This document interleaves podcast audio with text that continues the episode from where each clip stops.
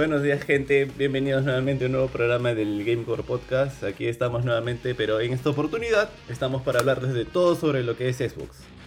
Así que si estás interesado en comprarte una nueva Xbox Series X o una Series S, o si no tienes Xbox y lo que estás interesado es en saber qué es lo que no tiene o todo lo malo que tiene para rajar de Xbox, este es el programa, aquí es donde debes estar. Y bueno, mientras esperamos que sea una más gente, que deben ser un par de gatos más, voy presentando a mis compañeros ahí. ¿Cómo está Jorge? ¿Qué tal?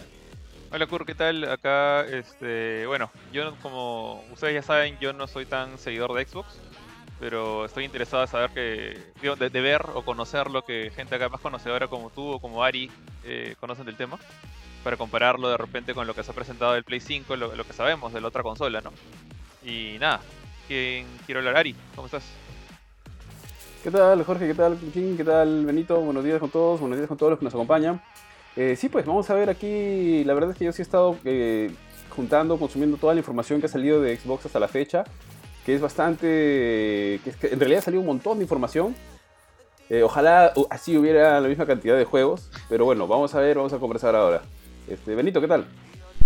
¿Qué tal? ¿Cómo están? buenos días con todos. Bueno, ahora yo también, yo como ustedes saben, yo soy más pecerdo que de Xbox.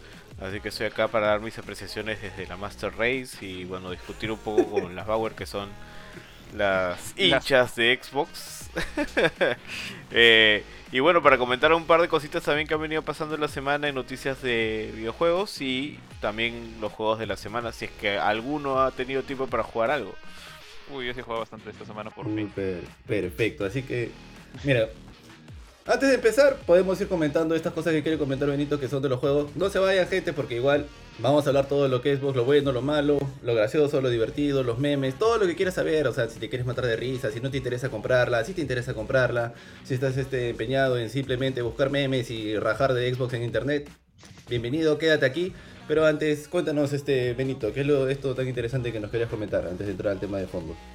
Sí, bueno, yo les comentaba acerca de una noticia que salió hace un par de días acerca de eh, nuestro querido amigo de Typhoon Studios, no, eh, digo amigo en modo, figurado porque la verdad es que no, ni lo conozco y hasta se me olvidó su nombre, pero que mencionó acerca de este de el hecho de que los streamers deberían pagar por el contenido eh, que estaban transmitiendo, o sea, por los videojuegos. No sé si han leído algo al respecto de eso. Mm, yo leí algo, que creo que más que todo, no sé si lo compartiste tú o ya lo había leído, que deberían pagar por los juegos que están transmitiendo y deberían pagar por la música que están usando cuando transmiten. ¿Eso te refieres?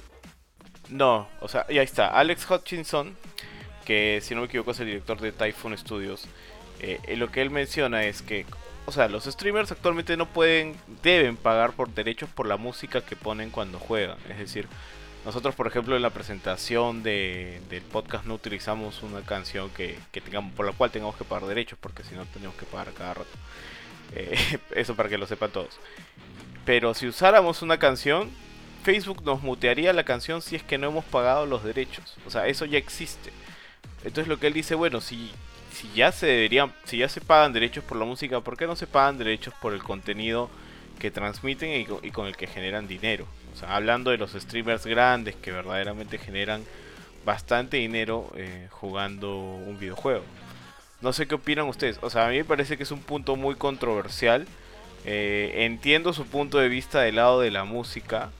Eh, o sea, lo quiero poner así como un punto que podemos hablarlo rápido ya, pero creo que es muy interesante. Porque de verdad me ha, puesto a pensar bastante. Y, no sé, y he visto que mucha gente está diciendo, no, no es posible, eso no tiene sentido. Hay gente que dice que sí tiene sentido yo la verdad todavía no termino de definir mi posición al respecto. Mm, a, ver, este, rápidamente, a mi parecer, creo que me hace sentido. O sea, tiene lógica en lo que dice, porque finalmente este, un juego, al igual que toda creación, no sé, artística o digamos, tiene ciertos derechos de autor, ¿no? O sea, le pertenecen a alguien, le pertenecen a una persona, así como una canción, así como un libro, etc. Entonces, si lo vemos desde ese punto de vista, eh, es como que están lucrando con la propiedad intelectual de otra persona, por así decirlo. Me imagino que ese es, más o menos el enfoque que, que le, estará, tratando de dar. Quizá en un momento cuando, cuando empezó todo esto del streaming y todo, quizá nadie pensó que iba a ser tan grande, nadie pensó quién va a ver a otro jugar un juego. Y originalmente tal vez haya sido, o muchas marcas lo usen más como un tema de promoción, ¿no? Porque es publicidad gratuita igual. O sea, si tienes al streamer, inclusive les pagan a los streamers para, o se los jalan entre plataformas para que para que anuncien el juego. Recuerdo ahorita la salida de, de Apex, me parece. Creo que Sí. salió así como que salió de un momento a otro. Y me- no, no sé si fue Ninja o fue algún otro streamer Ninja fue. que dijo, se metió a jugar ese día y ese día, boom, dos millones de visitas, no sé, una, una cantidad brutal de visitas, pero era como publicidad, ¿no? Sí, Obviamente claro. ya hay, hay un acuerdo con la marca y demás, ¿no? Pero hasta cierto punto podría entender lo que dice, ¿no? O sea, de todas maneras hay como que una propiedad intelectual de- detrás, ¿no? O sea, de todo este, de este paquete que es un juego en sí, ¿no? Me imagino a quien le pertenece, por ejemplo, no sé, pues este God of War o, o Mario o etcétera, ¿no? Pero sí también, como dices, es bastante controversial, ¿no? Porque rompe un poco y choca con la normalidad con la que hemos estado viviendo hasta ahora, ¿no? Así es, mi estimado. Jorge, ¿qué- qué- ¿quieres comentar algo Eh, respecto al tema? Sí, bueno, o sea, en general eh, un poco compleja la situación porque por un lado está el detalle de que, o sea, como dicen, esta gente está lucrando con, con digamos, la chamba de otros, ¿no? Con, con- la, con la chamba de los desarrolladores. Eh, pero al mismo tiempo también están haciendo chamba, o sea, ellos están eh, tomando el, el producto de otra persona y está eh, promocionándolo. Obviamente, a- a- ambos, digamos, si es, si es un youtuber grande, como dicen estos que, que generan millones y millones, al final el más beneficiado es el, el youtuber, el, el- el streamer, el, influencer, ¿no? Al final ellos son los que ganan más incluso que los desarrolladores del juego mismo. Pero eh, eso no significa que el desarrollador no se vea beneficiado. O sea, realmente eh, siento que hay, hay un tema que ya es una, es una situación que debería como que manejarse entre, entre las dos partes. O sea, por, por, por dar un ejemplo con, con lo de las canciones. Normalmente cuando tú subes a Facebook un video, por ejemplo en Facebook o YouTube, con, la can- con una canción que tiene derechos, eh, normalmente lo que hace Facebook es se da cuenta de eso, automáticamente tienen un bendito bot que a veces la, hace bien, a veces la hace mal, se da cuenta que hay una canción con derechos y te baja el, el, el stream o, automáticamente te bloquea ese pedazo de audio. Incluso eh, yo, yo personalmente tuve una situación que hice un stream de, de Shantae and the Seven Sirens para GameCourt y Facebook me bloqueó el audio de- del intro porque es un intro cantado. Y hablé con la gente de WayForward y me dijeron, no somos nosotros, o sea, fue, fue Facebook, o sea, quéjate y diles que no porque nosotros no queremos que te bloqueen el stream. Eh, me pareció bien chistoso. Eh, pero está esa opción. Entonces, digamos, si hubiera un estudio que en efecto no quiere que lucres con su trabajo, como por ejemplo este pata que, que me dices de, ah, no me acuerdo el nombre del estudio, Typhoon. eh, de Typhoon. Entonces, simplemente tiene que activar estas defensas en YouTube, en Facebook. Es, chamba, ok, también. Es poco- un poco molesto. Eh, y de repente los streamers pueden encontrar la manera de sacar la vuelta. Pero él estaría en su derecho de agarrar decir, cualquier video de mi juego, no quiero que esta gente lucre. Obviamente, ¿qué pasa en ese proceso? O sea, los streamers no van a querer streamear ese juego porque no les beneficia a ellos. Entonces ya es un tema de, de- de decisión propia, así como los, músicos, los estudios de, música no quieren que la gente lucre con sus canciones, eh, a menos que les paguen sus derechos, que, me parece justo también, los estudios de videojuegos podrían hacer lo mismo. O sea, si, digamos, como pusieron el ejemplo, no sé, de God of War, si la gente de, Santa Mónica no quisiera que, que los streamers generen dinero sin que haya un trato de por medio, entonces se bloquea la monetización de todos los streamers de God of War. Muy probablemente algunos streamers van a seguir, van a seguir lanzando los videos porque les genera popularidad, aunque sea les genera views, les genera likes para próximos videos. Pero no generan dinero con eso porque el, el dueño no quiere. Entonces yo creo que ya es un tema de cada quien, o sea, las herramientas están ahí. Si no quieres que los, los influencers generen, generen dinero con tu contenido, se lo bloqueas, ah, hablas con Facebook, hablas con YouTube. Ni siquiera tienes que hablar, a veces es automático. Pero más bien a veces tienes que hablar para que les permitan eh, generar dinero con eso. Pero pierdes esa publicidad automática porque te ganas un poquito la mala fe de esta gente que, como dijo Ari, ya está acostumbrada a simplemente transmitir y vivir justamente de, su chamba como, como creador de contenido. Que como dije hace un rato, o sea, es chamba, o sea, no es que están jugando y ganándose la vida con tu chamba y aprovechándose de ti, o sea, ellos también están poniendo de su parte. Entonces, yo creo que si el pata, personalmente ese pata no quiere que sea así la situación para él, sea, lo que tiene que hacer es agarrar y desmonetizar todas las transmisiones de sus juegos y a, a ver si los streamers quieren seguir transmitiendo. Tío, ese es un muy buen punto. Y el, y el, y el tema así de. Creo que ahí ayudas a. O sea, me has ayudado también a terminar de pasar la idea. El hecho de que el streaming es chamba, o sea, y el, y el, el streaming así profesional muchas veces hasta deja el juego a un 50% o a un 25% de todo el evento, porque lo principal es el streaming, cómo conversa con la gente, cómo, qué, qué cosas nuevas le pone el stream, porque el juego puede ser repetitivo, puede ser lo mismo, pero si el stream le pone color, por así decirlo, eh, es un como cuando no sé cuál es la palabra, un entertainer, ¿no? Es un es un hombre, es una persona de entretenimiento, es lo que está creando. Entonces, ese es el todo el añadido que le está poniendo. Es una propaganda en vivo, por así decirlo. Mira el caso de. O sea, a, a mí. O sea, no soy para nada fanático de este pata. De hecho, nunca he visto uno de sus streamings. Soy como que la excepción a la regla en este mundo. Eh, PewDiePie, si no fuera por este pata, Flappy Bird no hubiera sido nada. O sea, absolutamente. El, el juego es, eh, es. Es genial, o sea, es, es bastante creativo. Pero es sumamente fácil de hacer. Es, es un juego que, que un desarrollador, eh, digamos, experimentado puede hacer en unos 2, 4 días puliéndolo un poco. Más problema te haces publicándolo en, las redes de iOS, de, Android, etc. Entonces, eh, yo estoy seguro que el pata que lo hizo y ha hecho varios juegos pequeños no esperaba nada de ese juego. Se esperaba, era su hobby, quería hacer otro juego y salió este streamer que le gustó el, pajarito y reventó. Entonces, imagínate ese escenario. O sea, salvo que tú creas que tu juego puede vivir por sí solo porque, no sé, porque es eh, God of War, porque es Mario. Ya, ok, bueno, si no quieres darle plata a esa gente, no le des. Claro, pero- o sea, de la misma forma que Among Us y este y Fall, y Fall Guys ha- han tenido la fuerza que han tenido gracias al streaming. Sí, de hecho, o sea, cuando eres pequeño, cuando eres un desarrollador pequeño, te sale más a cuenta perder esas ventas, entre comillas, que podría, que, que asumes que, que estás teniendo por regalar el juego de repente a un streamer, que, que perder lo que ganarías con la publicidad de ese mismo streamer. Si es que es un, si es que es un streamer con bastante llegada, ¿no? Obviamente. Claro, claro, claro. ¿Algo más que quieres Bueno, agregar, sí. mi estimado Ari? Eh, no, que so- so- solamente hay, hay juegos que, que han basado su popularidad, como, como indica Jorge, ¿no? Este, gracias a los streamers, ¿no? Among Us, por ejemplo, o el mismo Fall Guys, los últimos ejemplos. Este, Among, Us ya, Among Us ya tenía, creo que, dos años de, de publicado y, bueno, no le paraba, al menos al nivel que tiene ahorita de popularidad, que está rompiendo, creo que esquemas, es este. Nadie le paraba bola, ¿no? Hasta que algún streamer lo agarró, lo vio, lo probó, le gustó y toda la gente se pegó, ¿no? Entonces, gracias a, a- en este caso a ellos es que realmente ha podido crecer. ¿no? Pero no, eso por mi lado.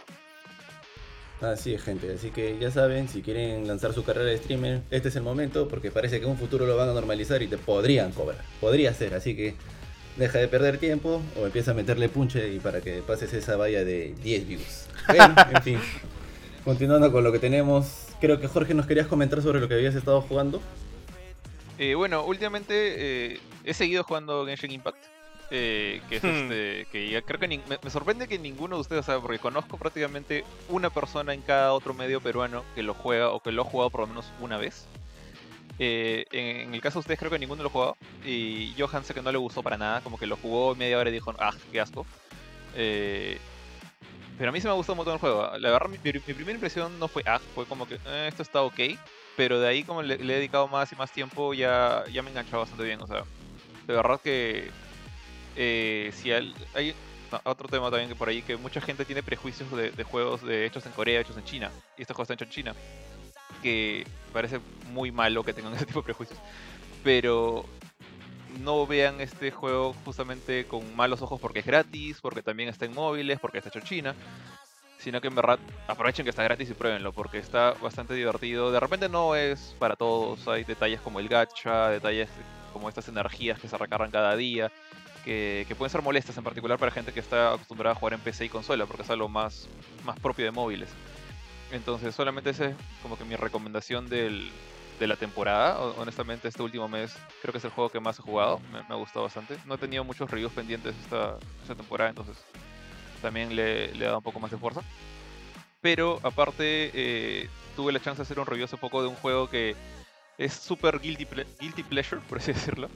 Es un juego que jugué cuando estaba en la universidad eh, porque me, me conseguí las versiones japonesas de, de ese juego que se llama Onechambara, que es una especie de Devil May Cry, pero eh, en lugar de ser dos hermanos, son dos hermanas que pelean contra zombies con espadas. Entonces ha salido, hace, el 14 de octubre salió la versión Origin, que es como que un remake de los primeros dos juegos que, mira, te- para ser sincero, incluso yo estando primeros años de universidad jugando con mi Play 2 juegos japoneses que ni siquiera podía leer del todo porque hay partes en inglés. El juego era bien feo ya, estaba lleno de, malos, digamos, enfoques de diseño, eh, la dificultad era ridículamente alta, eh, los controles no eran muy precisos y era un hack and slash, donde necesitas controles precisos. Entonces, si lo comparabas con Devil May Cry 1 que ya había salido, pues esto era como que chancay de 50 céntimos. Y justamente era porque eh, la gente que lo había hecho lo hizo para un. O sea, D3 Publisher eran los publicadores y la gente de Tamsoft, que eran los desarrolladores, eh, lo hicieron para una serie que se llamaba Simple 2000, que es- eran juegos que costaban 2.000 yenes, que en traducción actual es como 20 dólares. Entonces eran juegos de bajo presupuesto, bajo costo, y hacían pues un montón, así como que hacían uno al mes. De ahí también, no sé si conocen Air Defense Force, de ahí también ha salido Sí, esa sí, serie. De los insectos. Y, y yo como que lo jugué por curioso, porque me gustaban los hack and slash. Eh, y bueno, me gustan los juegos de zombie. Dije, bueno, vamos a probar qué tal está esta cosa. Lo encontré, este... no, era, no era oficial, era super pirata el juego, era japonés. Eh, lo compré, lo jugué mi Play 2, el 1, el jugué el 2. Como que le agarré cariño un poquito, pero no era wow. Y lo dejé ahí nomás. Después las secuelas salieron en 360, salieron en Wii y eventualmente salió en Play 4. Y si bien he jugado pues un- unos cuantos, como que le tenía curiosidad a este remake, porque ahora el desarrollador que lo hizo en el año 2004 ya tiene mucha más experiencia, mucha, el publicador tiene mucha más plata, han crecido un montón las dos empresas. Entonces ahora han hecho un remake con, con cel shading, con los controles del, de, digamos, mucho, mucho mejores, están como que un poquito incluso mejores de la última entrega de Play 4 que salió hace unos 4 o 5 años. Entonces ya se siente mucho más sólido y me ha permitido como que revivir esta historia que de hecho la han reescrito un poquito de estas dos hermanas que, tienen un, es muy similar a Devil May en el sentido de que ambas tienen este esta herencia diabólica en, en su sangre que las puede como que convertir en mo- casi monstruos como que salvajes para realmente pelear. Eh, y que en- entre ellas tienen este roche que al comienzo están peleando pero después se dan cuenta que, que no tienen por qué pelear tratan de salvar a su papá pero su papá también este, está vengando a su mamá. Es, es una historia bien serie B, bien este de venganza y gore porque hay zombies y sangre y destripamiento por todas partes. O sea, imagínense la vibra que tiene Grindhouse de este Tarantino, que es puro, puro Sí, tripa y todo eso por todas partes, pero con la historia de Devil May Cry eh, un poquito diluida, pero con personajes que, no se toman casi nada en serio. O sea, me gusta mucho ahora eh, ver el crecimiento de estos personajes, eh, que ahora tienen mucho más de qué hablar en- entre ellas, dos, hermanas, ¿no? Como que se, joden, se bromean, se hablan, se retan. Y antes eran mudas, o sea, porque no decían nada, porque no juego Play 2 de 20 dólares. Entonces, me ha dado mucho gusto esto. O sea, si bien no es un juego que recomendaría a todos, porque si lo comparas con Devil May Cry 5, se lo come con un solo diente de, un par de patadas. Pero si alguna vez jugaron los de Play 2, es, una evolución muy, muy chévere que, que me da curiosidad de ver qué pasa de acá a futuro. Entonces, el juego se llama Onechambara Origin, está en PC, está en Play 4. No sé qué tanto cuesta, no debe costar mucho en PC, en Play 4 160 dólares. Eh, es cortito ya, el, el juego se acaba pues en unas 6-8 horas. Pero nada, o sea, creo que más que nada por un tema, como dije, Guilty Pleasure. Es un, es un juego que jugué cuando estaba en la universidad en Play 2. Y ahora volver verlo regresar fue, fue interesante, fue, fue agradable. Y si no tienen esa historia con la saga, creo que no les va a gustar tanto. la nostalgia. Pero, por la nostalgia. Pero si les gusta los hack and slash y por ahí están buscando uno porque ya se, hasta el próximo Devil May Cry faltan varios años, pueden darle una mirada. Ahí este. Si Johan comenta que no es que no le haya gustado el juego de las waifus, solamente que no aguantó a Paimon. Paimon O sea- suena como las haditas de. ay, no me acuerdo qué juego de Zelda, donde hay una hadita, pero es creo que de Nintendo 3DS o de Nintendo DS. Que yo tampoco la aguantaba. Paimon. Creo Sí, que es no, Minish Pa- Cap. Paimon es bastante molesto. A menos a mí tampoco me cae bien. ¿ya? Pero como que al final te das cuenta que Paimon habla pues el 10% del tiempo cuando avanzas. Al comienzo como la historia es bien, bien, bien como constante, Paimon te está jodiendo todo el tiempo. Pero ya cuando llegas a la parte más endgame, endgame entre comillas, pero juegos más largo que la patada, eh, ya Paimon como que solo habla en los en las misiones de la campaña. El resto ya es ya no, ya no friega. Entonces, no. Claro. ¿Cómo se llama Chumbawamba? Dice. Ah, el otro es súper complejo. El, nombre es O- Onechambara Origin. Chumbawamba. Es, es- es un- es un juego de, de palabras entre Onechan, que es hermana en japonés, y, y Chambara, que es como que duelo de espadas. Entonces han hecho esta combinación. Y, de hecho, mira, te digo así, e- el juego es tan, tan campi, tan, tan ridículamente como que serie B, como dije, que la- de la serie de la que nació, había, te pongo un ejemplo, había un juego que se llamaba Ambulancia vs Zombies en esa serie. Tu misión era manejar una ambulancia para encontrar a gente e- en un mundo, digamos, como que imagínate un GTA pero con la calidad más más más chacra que te puedes imaginar Ya. y tenías que llegar a donde estaban los recién infectados. Acaban de morder un pata, entonces tu ambulancia llegaba, tenías que llevar al hospital tan rápido como, que- como pudieras. Una, una ambulancia que se manejaba peor que los carros de Watch Dogs 1. Y si te demorabas mucho, el zombie se transformaba dentro de tu ambulancia y perdías. Entonces tenías que... Y en el proceso chancaba zombie como si fuera Carmageddon. Entonces, te digo, la, la serie ha nacido de básicamente de un montón de experimentos raros y locos que esta gente. Es como que se junta, sentía yo que se juntaban cada semana en su estudio de decir, bueno, ¿qué cosa hacemos hoy día? Bueno, hagamos que pelea de cucarachas contra cangrejos. Y lo hacían. Entonces, de ahí ha nacido esta idea de estas dos hermanas que pelean contra zombies Pelea de cucaracha. y, y ha, ha crecido, simplemente porque agarró, agarró fanaticada que, que ni siquiera yo sabía que había, había tanta fanaticada. En fin, eso. Bueno, muchachos, ahora sí, seguimos con el tema de fondo y como les comenté, creo que lo que podemos hacer es yo les hago una serie de preguntas para los tres y cada uno me responde desde su perspectiva. Para los que no saben, Benito es jugador de PC, Jorge es jugador de PlayStation y Ari es de Xbox. Así que para empezar me gustaría saber qué impresiones tienen de la Xbox Series X y de la Series S y si es que lo van a comprar. Así que arrancamos con, con Ari, por ejemplo. Ya eso lo he comentado en los programas anteriores. En mi caso voy a comprar la Xbox Series X. ¿Qué impresiones tengo? Eh, en papel suena muy bien, lo que se ha visto hasta ahora suena muy bien. Si quieren, este, más adelante podemos ir detallando una por una las características o viendo este, qué es lo más llamativo de cada consola. Entre ambas, ah, sí hay diferencias técnicas entre la X y la S, a diferencia de la Play 5. ¿no? Ambas versiones de Play 5 son totalmente iguales, con la única diferencia de que una tiene lectora y la otra no. Eh, en este caso sí hay diferencia de diferencia técnica.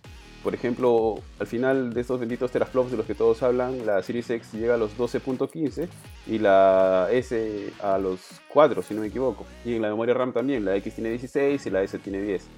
Y en el almacenamiento también.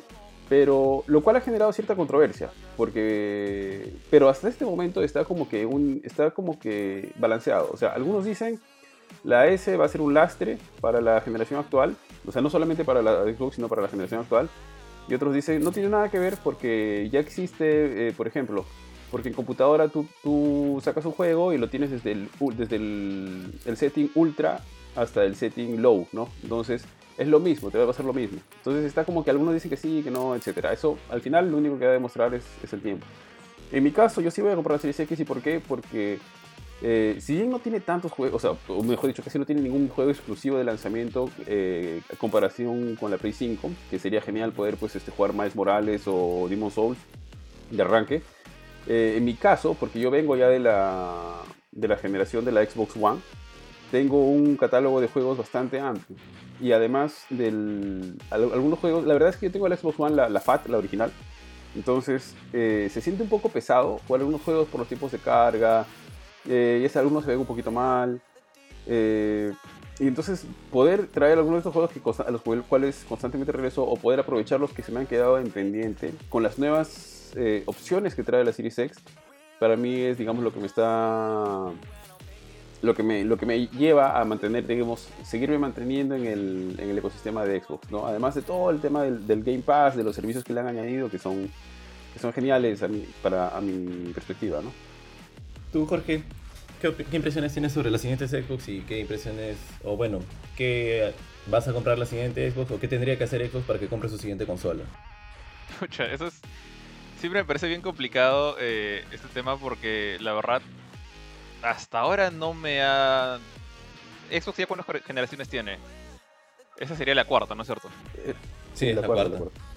Eh, y hasta el momento yo siento que nunca he tenido, salvo con la Xbox 360, con la Xbox 360 sí me pasó, eh, pero normalmente no he tenido como que una excusa o, algo que me empuje a decir, oye, me gustaría tener una Xbox en casa. O sea, con la 360 me pasó porque hubo este proceso que no duró mucho, al final de cuentas, en el cual se, se hicieron los de Microsoft de bastantes, bastantes eh, franquicias de RPG.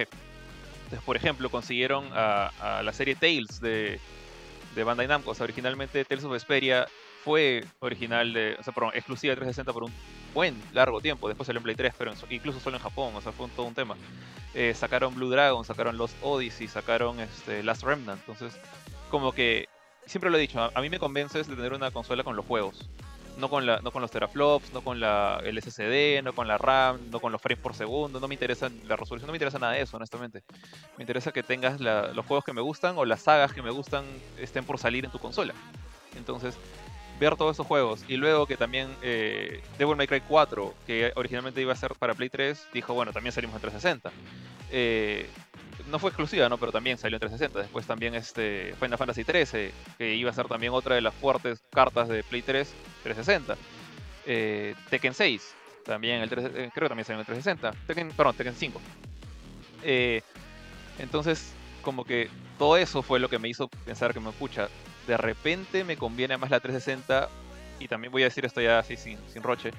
Porque en esa época en Perú el 360 era sumamente fácil de piratear. Entonces, podía tener todos esos juegos con, con el precio Mordor, de esa época 5 o 6 soles creo que era, sin tener que pagar 60 dólares por cada uno con el Play 3. Eh, pero al final, eh, de hecho me terminaron convenciendo con Metal Gear 4 y no me acuerdo con qué otro exclusivo más de, de Play 3, que dije, bueno, me quedo en Play y ya tengo, ya está en ese momento, ya está estudiando en la universidad, entonces yo ya soy un poco, ya estoy practicando incluso eh, chambas, entonces puedo pagar mis juegos, ya, ya no tengo por qué ser un, un pirata cuando de hecho incluso quiero dedicarme a hacer juegos. esto, va un poco en contra de mí. Y, fue al final mi, mi moral la que me empujó a quedarme con Play 3 en esa época. Pero de ahí con el Play 4 y ahora con el Play 5, siento que Sony recuperó todo ese, todo ese terreno perdido, o semi perdido, porque no lo perdió del todo, en RPGs y en sagas que me gustan. O sea, eh, Final Fantasy XVI se acaba de mostrar en el evento de Sony. Entonces, por eso lo estoy tranquilo. Si Microsoft hubiera hecho una presentación que no se hubiera centrado en los teraflops y el poder y la potencia, que ya creo que desde el Xbox One la- vienen haciendo esa- esas cosas, sino que me hubieran mostrado que ellos también tienen Final Fantasy XVI. Que ellos, este, obviamente los exclusivos de Sony, olvídate de Horizon, olvídate de, de, de of ¿sí? pero tenían, no sé, eh, no sé, el, el, el juego de, imagínate que hubiera salido otro, otro juego de Batman, otro Arkham, ellos también lo tenían, eh, o que era exclusivo de ellos. Y PC yo nunca lo voy a considerar PC porque simplemente me parece demasiado caro. Entonces, ahí hubiera considerado Xbox. Pero siento que Microsoft sigue, ah, tú mismo lo dijiste Ari, o sea, sería chévere que así tanta como tenemos tanta potencia también hubieran tantos juegos, o se hubieran anunciado tantos juegos. Siento que ahorita una vez más Microsoft está jugando a la de eh, third party. O sea, tienen un montón de estudios propios y de todos los estudios propios, que son bien, bien algunos, el único que me llama la atención, el único juego es Hellblade 2. Y por Hellblade 2 no voy a dejar de lado Final Fantasy XVI. Entonces, tendrían que lanzar más cosas. O sea, Devil May Cry 6 exclusivo para Xbox eh, Series X. Eh, Metal Gear ya no existe. Pero, no sé, alguna de estas franquicias fuertes que, que salga ahí. Gears of War lamentablemente no tengo tan- tanto cariño. Y Halo creo que ahorita está, en, está con riesgo de quedar mal. Y con Roche. Entonces, entonces está ahí. O sea, eso, me gustaría exclusivas. Y Microsoft siento que ya dejó un poquito ese bar. Tú, mi estimado Benito, ¿qué tendría que hacer este Xbox para que te compres una Series X, ya que tú eres jugador de PC? La verdad yo no no vería comprándome una consola, o sea, do- no, no una consola, sino una Xbox en sí. Justamente porque muchos de los juegos de la Xbox llegan a PC. Incluso el Game Pass también está para PC. Entonces no hay una ventaja por ningún lado ahí al respecto. O sea, si me compro una consola ahorita yo tengo mi Nintendo Switch, eso sí tengo. Porque obviamente hay juegos que solamente salen en Switch. Como Zelda, los Marios, ¿no? Que, y aparte es súper divertido para poder jugarlo en cooperativo en una Nintendo Switch. Eh, si tuviera que elegir, obviamente, como ya lo he dicho antes, me compraría una PlayStation. Por lo mismo que menciona Jorge, no es un tema de los de no es un tema de potencia, sino es un tema de, ex- de exclusivos. Eh, eh, aquí pues, o sea, viene el caso de que obviamente si tú de verdad quieres buscar potencia, pues te vas a PC y empiezas a ver cada una de las notas técnicas de los componentes que te tienes que comprar y puedes abaratar costos si los compras en otro lado por Amazon. Tienes maneras, ¿no? O sea, tienes formas de este de potenciar tu PC o de tenerla lo más adecuada posible de acuerdo a tu presupuesto.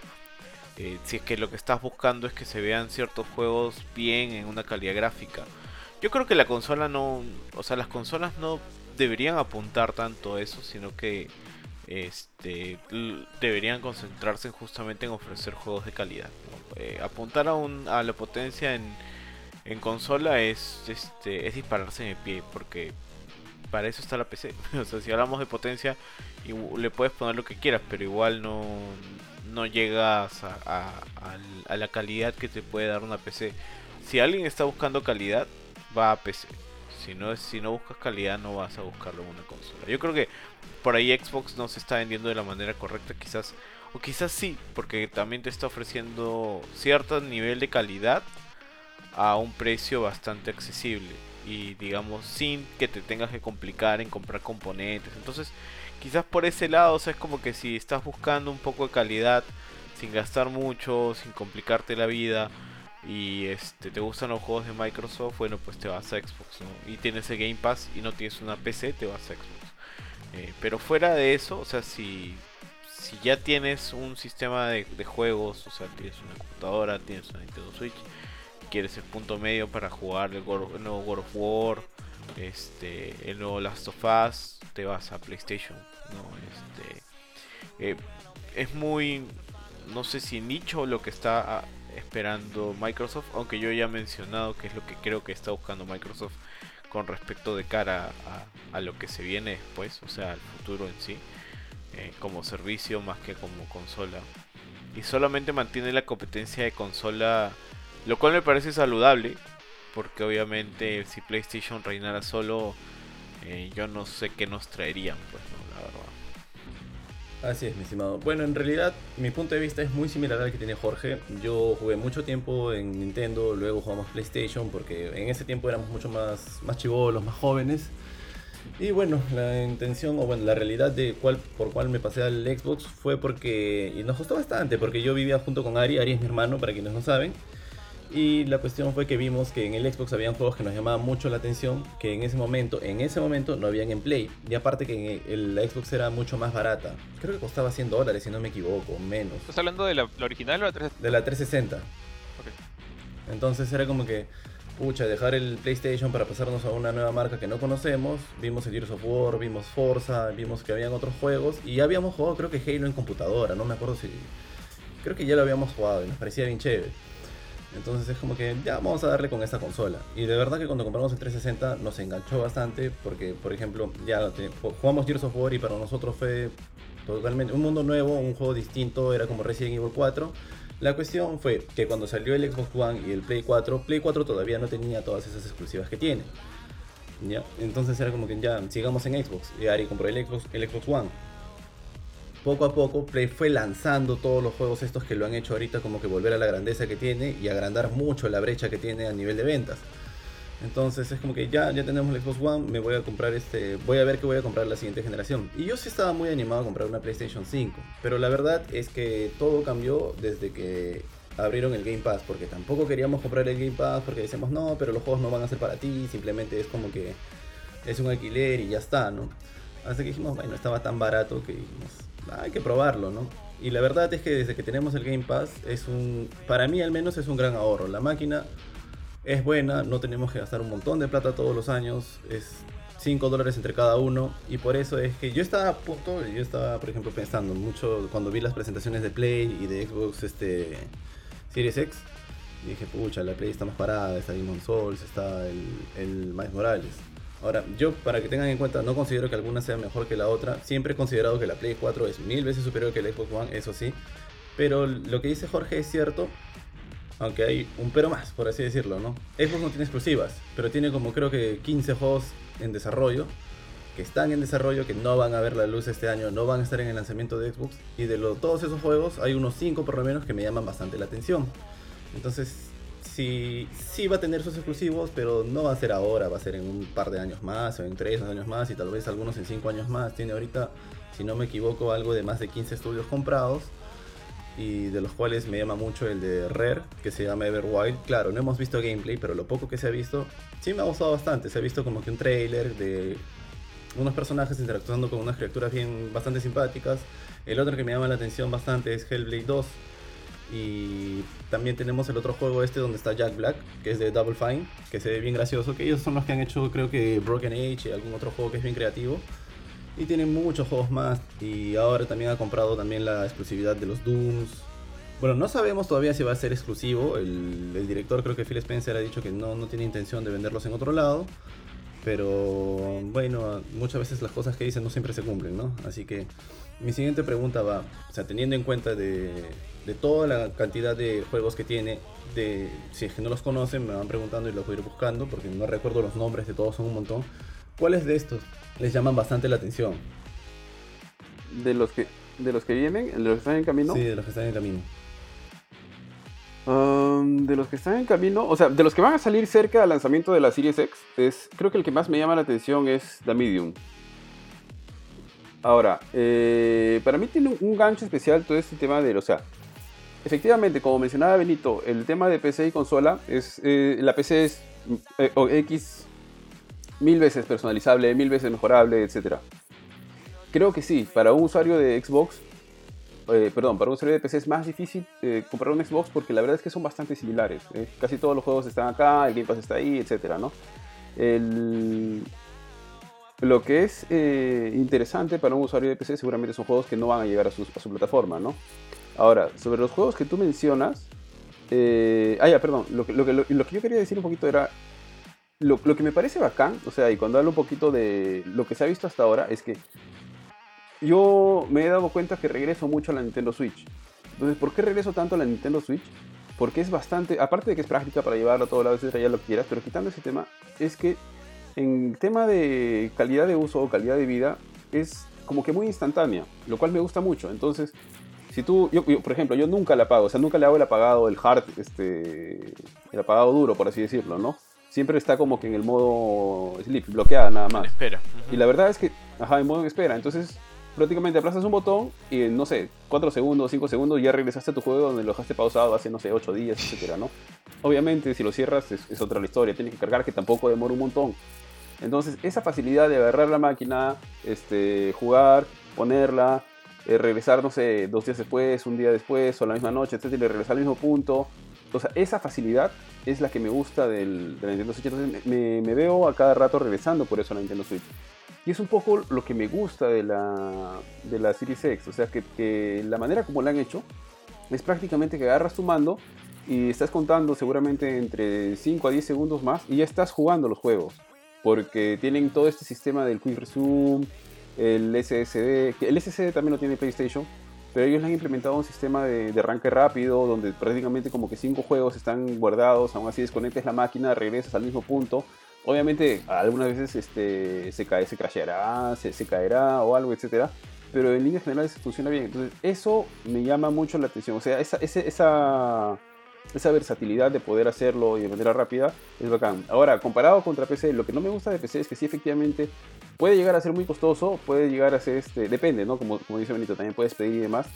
Pero creo que lo que más me gusta comparado de la consola contra PC es la facilidad de agarrar el mando, sentarte en tu sillón, prender tu televisión y ya estás, ¿no? Entonces, en el otro lado, por ejemplo, yo digo, pero si podrías hacer lo mismo en PC, o sea, podrías finalmente conectar tu PC a tu televisión y jugar, pero no sé, creo que es un poco más complicado, creo que es un poco más fastidioso. Y ahí creo que a la gente de PC, claro, que en algún momento estás metido ahí, este, todo este sistema de seteo, de tuneo, etcétera, es parte del gancho de, de PC, ¿no? Estar jugando con, que alguna vez también he jugado con el overclock, o estar jugando con los, este, con los componentes, o estar con las configuraciones y demás, eso es chévere, ¿no? Por la parte de los juegos, creo que Medium es el juego más este, interesante que va a tener Series X. Al menos no sale el día 1, pero sale unos días después. Hay un juego que está... La verdad es que lo he visto tanto que ya me empezó a llamar la atención, que es uno que se llama Yakuza Like a Dragon. Mm, Es, este, es como que... Sí, al menos yo no he jugado ninguno de los juegos Yakuza. Ahorita está en Game Pass, creo que el 0, el 1 y el 2. El, el 1 y el 2 creo que son los remasters. Kiwami se llama, si Sí, no me equivoco. son remasters. Pero, claro, pero al menos si tú lo ves rápidamente, lo que dices, ah, ya, ok, es un GTA en Japón. Eh, Tiene mucho más de eso, ¿no? Porque tiene mucho, es un juego bastante japonés, o sea, obviamente, desarrollado por gente que es, este, por japonés, por gente que, que nació en Japón, que vive en Japón, pero toda la cultura, o sea, es prácticamente como cuando, como le dije a Kurundía, ¿no? Es como cuando tú ves la, estos programas japoneses que son raros, su, su humor es un poco raro, extraño, de mucho de gags, etcétera, este, no sé, ya, el juego te, te traspola a eso, eso, o sea, toda esa cultura está ahí.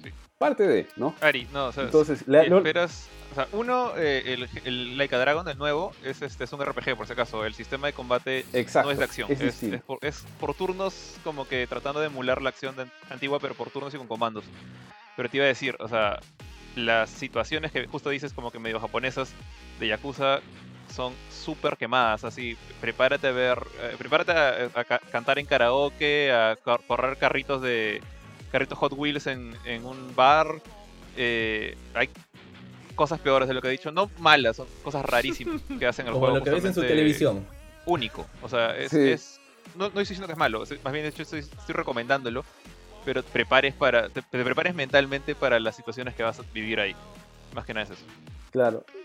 Eh, O sea, justamente eso y lo que le mencioné es que, hace, que vi una misión donde básicamente era este, este pata principal, el personaje principal, que no me acuerdo ahorita el nombre, que es un japonés que tiene como que un afro, es como que un mix, y tiene, va a hacer una misión, se encuentra con un tipo que está llorando con, un con una tarra, con, un- con una lata y le dice necesito eh, fórmula para darle, fórmula de bebé, así que ayúdame, ¿no? Entonces como que entras tú en una situación así un poco más, este, no sé, más solemne, voy a ayudar a, que alimente a su bebé, etcétera, vas, te o sea, te vas a ¿Cuál mechar por, por conseguir fórmula, te vas a mechar por conseguir agua hervida, no sé, una cosa así, y cuando finalmente llegas, lo acompañas al lugar donde tiene que traer la fórmula y entras a un, a un local donde es una flaca, aparentemente sin, este, sin ropa interior, con un delantal, y tiene un montón de viejos que están con pañal ahí, este, bueno, no viejos, hombres mayores, pues serán de, no sé, 60 años, así, que están con pañal tirados en en el suelo. O sea, era una, no sé, un local donde era algo más erótico, un servicio más erótico, una cosa así. O sea, como que de, de una situación, digamos que tú pensabas que estabas, este, voy a ayudar a, a solucionar este, este problema familiar,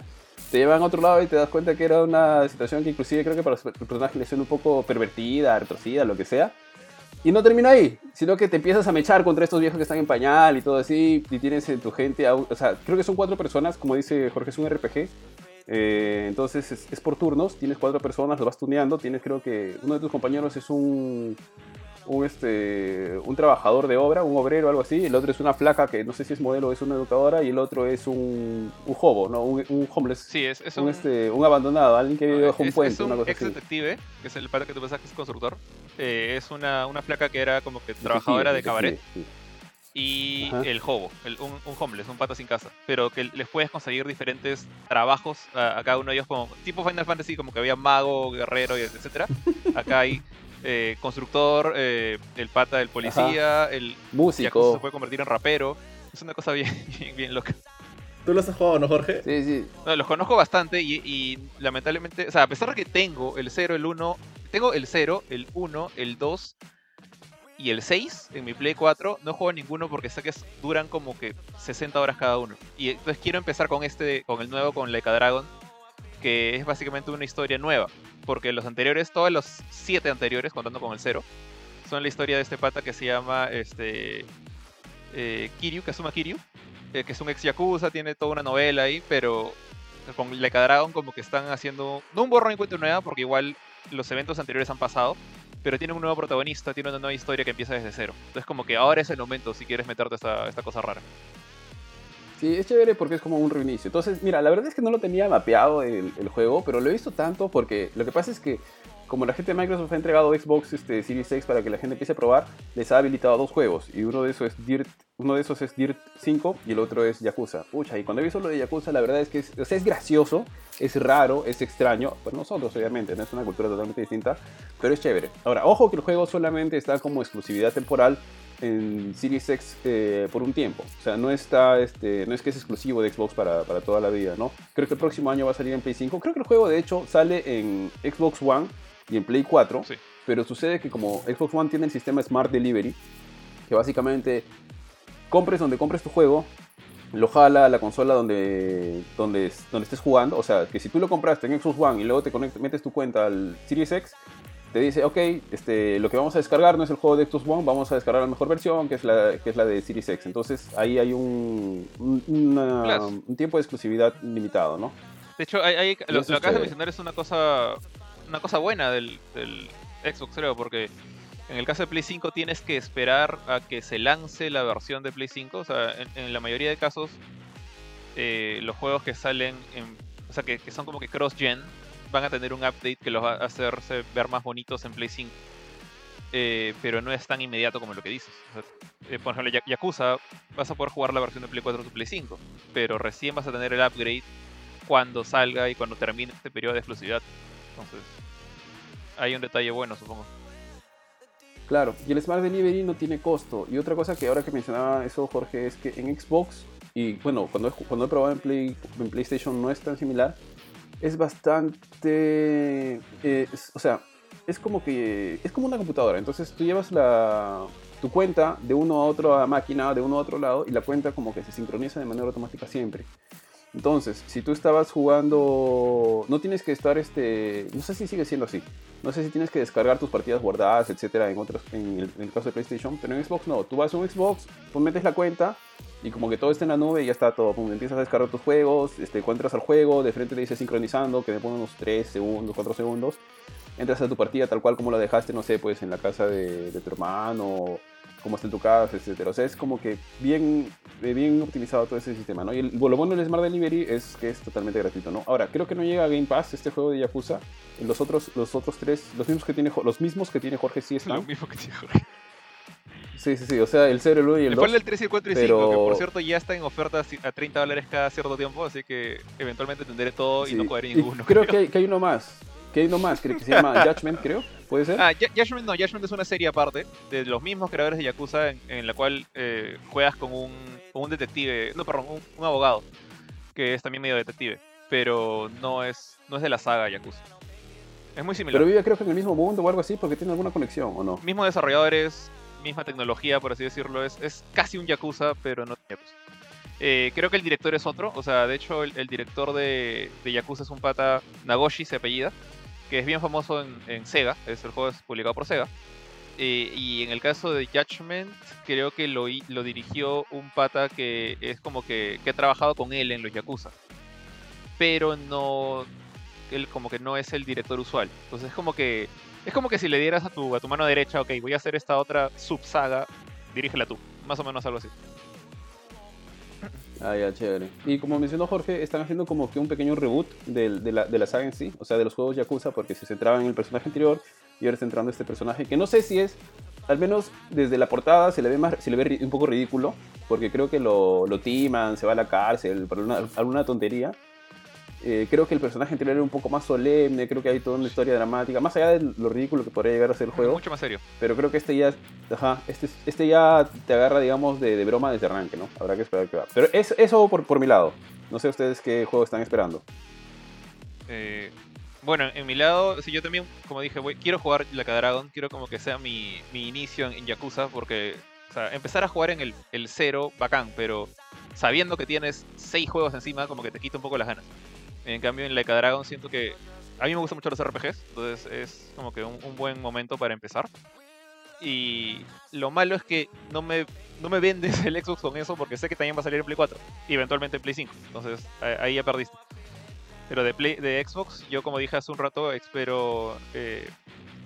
Wow, se me acaba. Ah, Hellblade. Se me había olvidado el nombre. Hellblade, eh, creo que se- ahora no se llama Senua Sacrifice, sino Senua's Legacy o algo así, no me acuerdo el, el subtítulo. Pero el primer Hellblade me gustó un montón. Es el. Creo que el único juego, porque yo no suelo jugar con audífonos, yo suelo jugar con la tele porque me parece más cómodo estar sin eso en las orejas. Pero este juego recuerdo haberlo jugado todo con audífonos justamente porque es esa sensación de, de que te hablan las voces esquizofrénicas dentro de la cabeza de Senua y escuchas una por la izquierda, otra por la derecha, otra por detrás y, sientes como que en verdad están abrumando. Eh, genera un, un feeling bien chévere. Chévere no es la palabra, porque están como que tratando de emular una, una enfermedad mental. Pero yo, yo he dicho varias veces que yo no me asusto prácticamente con ningún juego, me he asustado. eh, entonces es como que esa sensación no es, no es, este, no es miedo, es como que un- una sensación de, de tensión que aumenta bastante el feeling, del- en, en espe- en especial de los combates de, de ese juego. Y quiero, quisiera poder tener la oportunidad de jugar el 2, pero no es, digamos, no es lo suficiente para venderme un Xbox. Pero de Xbox, ¿cuál espero? Hellblade 2. ¿Tú, Benito? Bueno, yo iba a decir lo mismo que Jorge, la verdad. Eh, a mí, para mí no es uno de los mejores juegos que he jugado últimamente. el- el- Justo como él bien mencionaba, el tema del audio está súper bien hecho. Es quizás lo más logrado del juego. Eh, he visto de The Medium también, a mí que me encantan los juegos de terror. Probablemente son los dos juegos que espero más. Pero considerando la compra de Bethesda, yo diría el nuevo Elder Scrolls también como uno de los top que estoy esperando. ¿no? Yo soy muy fan de la saga de Elder Scrolls. Skyrim es el juego al que más horas probablemente le he metido después de Vampire Bloodlines. Este, pero todavía no hay muchos detalles de cómo se verá. Yo espero que se vea increíble. Eh, no sé si lo jueguen en una Xbox o no creo. Probablemente lo jueguen en la PC. Eh, pero este, esos son los que más espero. Bueno, por mi parte, igual que ustedes, sé que no voy a jugar Dominion. Hellblade creo que sí lo voy a jugar porque no se ve tan, tan, tan, tan de terror como Dominion o como el otro que también es de Stalker. Creo que hay uno que también están haciendo en Xbox. Otro que creo que están haciendo varios juegos de terror, ¿no? Porque, mm, dígame si me equivoco, creo que también Xbox ha comprado el, el estudio que hace The Evil Within. Sí, es parte de, de, de Cinemax. Claro, y creo que Es- ellos es hacen un juego que se llama Ghostwire Tokyo, que creo que parecía también que era de terror y luego se vio más alucinante, Pero ¿verdad? Ghostwire no está saliendo en PlayStation.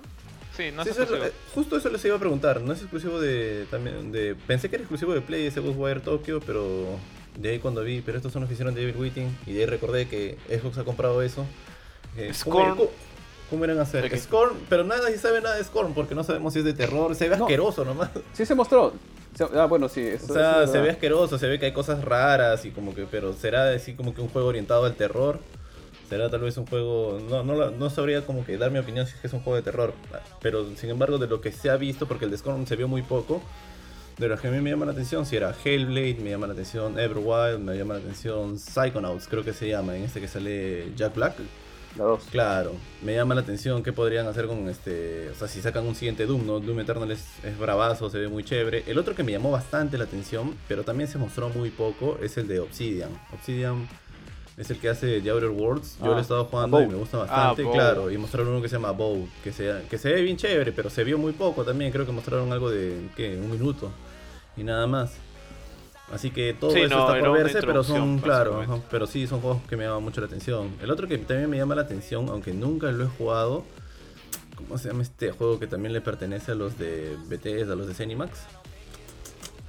Pero, Wolfenstein, no, no, Dishonored, Dishonored. Dishonored alguna vez también me llamó bastante la atención. Reach. Así que, ¿Han anunciado un nuevo Dishonored? no, no, no han anunciado ningún Dishonored, pero por ahí que, por ejemplo, lo que podrían hacer podría ser interesante. Pero de lo que han anunciado es lo que ya he comentado.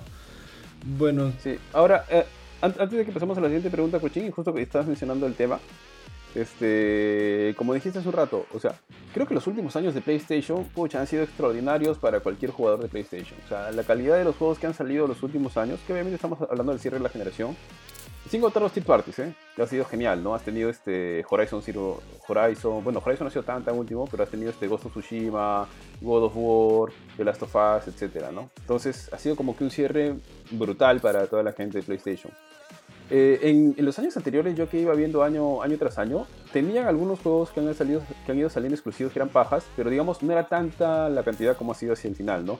Estuvo, creo que Uncharted 4, estuvo Bloodborne, y bueno, podrías contar como Horizon que estuvo como que creo que a medio camino, si no me equivoco. Sí. Y no sé, Jorge, si hay algún exclusivo importante de la primera, digamos, de, los, Mm, de la primera mitad de la vida de la PlayStation 4. Mira, eh, honestamente, por un por muchísimo tiempo hubo todo este, este meme, esta broma de que el Play 3, perdón, el Play 4 solo tiene Bloodborne. Y Ah, sí me acuerdo de eso. Y Y, los remasters, o los, hecho- los remasters de los de Play 3. claro, ¿cómo? Y tenía The Last of Us este, Ah, el- uno este, mejorado y etcétera. Y los mejorados. Eh, Bueno, sí. En general, los mejorados yo, yo no los considero como que importantes, salvo que, que mejoren, como que haya un salto de varias generaciones, como no sé, Shadows of Colossus, que, que Ujú. viene de Play 2, que de hecho también salió en Play 3, salió en Play 4, en fin. Eh, entonces, en el caso de Last of Us, 5 yo incluso lo consideraría como que un mal ejemplo, no porque esté mal hecho, sino porque eh, se por- es como el, como el remaster de Spider-Man ahorita. Como que se, se remasterizó muy rápido. O sea, cuando el juego anterior acaba de salir. O sea, básicamente era un port un Claro. poquito más bonito. Entonces, eh, ahí para mí, sí, por mucho tiempo fue Bloodborne solamente. Pero de ahí, a ver, de los primeros juegos de Play 4 que haya jugado, a ver, por ejemplo, para mí, el juego que me vendió el Play 4 fue Infamous Second Son. Es un exclusivo que me parece excelente, que no sé por qué en la época que rajaron de Bloodborne no, no lo mencionaban. No no me acuerdo si son contemporáneos o por ahí. Bueno, Killzone también estuvo de, de, de arranque. creo. Killzone Shadowfall fue uno de los de lanzamiento. No soy fan de Killzone. No, en general no, no soy muy fan de los shooters de primera persona. Creo que lo único que me gusta realmente es Destiny. Entonces, este... eh, Snack, Snack. ¿Cuál? Snack. Knack. Ah, Ah. Knack no. A Knack- ni lo menciono, o sea, ¿para qué? Es como el box Knacks de la generación pasada o actual. Eh, en general. Entonces, este, no, pues yo diría que Infamous Second Son era un juego que sí se tenía que jugar de todas maneras. Eh, era obligatorio para cualquiera que tuviera un Play 4, en particular en, inicios del Play 4. Creo que es inicio de segundo año en este caso. Bloodborne es otro obligatorio. Eh, bueno, de ahí vamos como que a la, a la mitad de la generación donde está Horizon. ¿Qué otro juego está por ahí? De hecho, estoy ignorando por, com- por completo los third parties. O sea, también habría muchos juegos que son multiplataformas como, a ver, eh, Dark Souls 3. Eh, estaría, bueno, para mí es excelente Dragon Ball Fighters, que también salió en PC, también salió en Xbox, pero es, un juego que, que si te gustan juegos de pelea tienes que tener de todas maneras. Eh, mencioné Tekken, ¿no? que era como que una gran exclusiva de Play, que al final también salió en Xbox. Bueno, Tekken también es chévere por ahí en juegos de peleas. Eh, en RPG está Final Fantasy XV, que por más que lo odie mucha gente, creo que es un buen ejemplo de, un RPG que, si bien no es como que súper resaltante, es- está bastante bien hecho. Eh, a ver, ¿qué otro juego de Play 4 así memorable, memorable? Antes de llegar al, al último año que ha sido pues brutal. Bueno, The Witcher 3 también ha estado, pues creo que a medio, a medio camino. Dragon Age también ha estado a medio camino. También. Aunque siento que The Witcher es más conocido como juego de PC, pero también está ahí. Es, es un, Ujú. gra- Ya. Otro juego que, que hizo al- como que el, el salto, eh, Grand Theft Auto 5, que ese juego va a salir creo que de acá hasta el Play 8. Eh, Sí, es el nuevo Skyrim.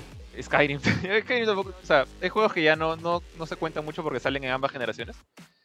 Pero, de, de- pucha, ¿sabes qué? Voy a. a ver, estoy con mi Play 4 prendido, voy a entrar a la librería. Eh, a ver, A otro lo, que iba, a lo que iba con esto es que básicamente el...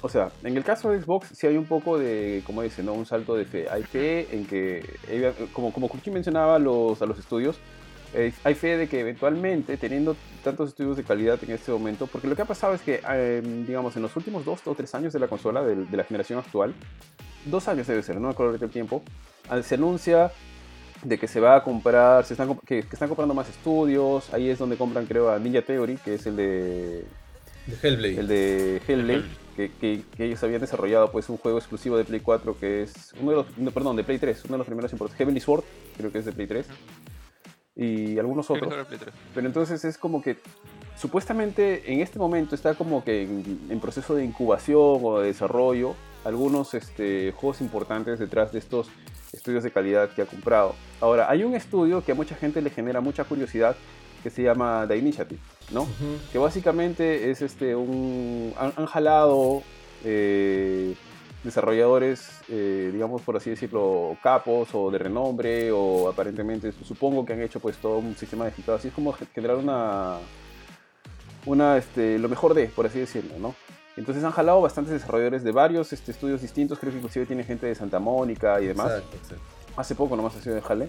Entonces mucha gente está esperando a ver qué es lo que puede mostrar. Ahora, una cosa es lo que tienes en papel, o sea, si tienes, no sé, pues a los mejores jugadores de, de, de, no sé, de la liga, y otra cosa es hacer, hacer funcionar el estudio. O sea, se espera que se pueda hacer funcionar, ¿no? Y dentro de eso, además, tiene todos los estudios de, de Bethesda que los ha comprado también. Que en realidad no sabemos si van a, ser, van a ser exclusivos o no. En algún momento dijeron que iba a ser, este, en caso por caso, iban a estudiar dependiendo de cada, por cada juego si iba a ser exclusivo, si no iba a ser exclusivo. Yo personalmente creo que no, me parece un poco difícil, a menos que quieran impulsar más que todo el Game Pass, más que la consola en sí. Y tienen algunos estudios interesantes, como por ejemplo este The Coalition, y la verdad es que me gustaría, o sea, hay estudios que hacen cosas bacanes, pero me gustaría que hagan algo distinto. Tal vez es un tema muy personal y que a ellos ni les, ni les gustaría, ni les, ni, ni les, este, ni les parece interesante.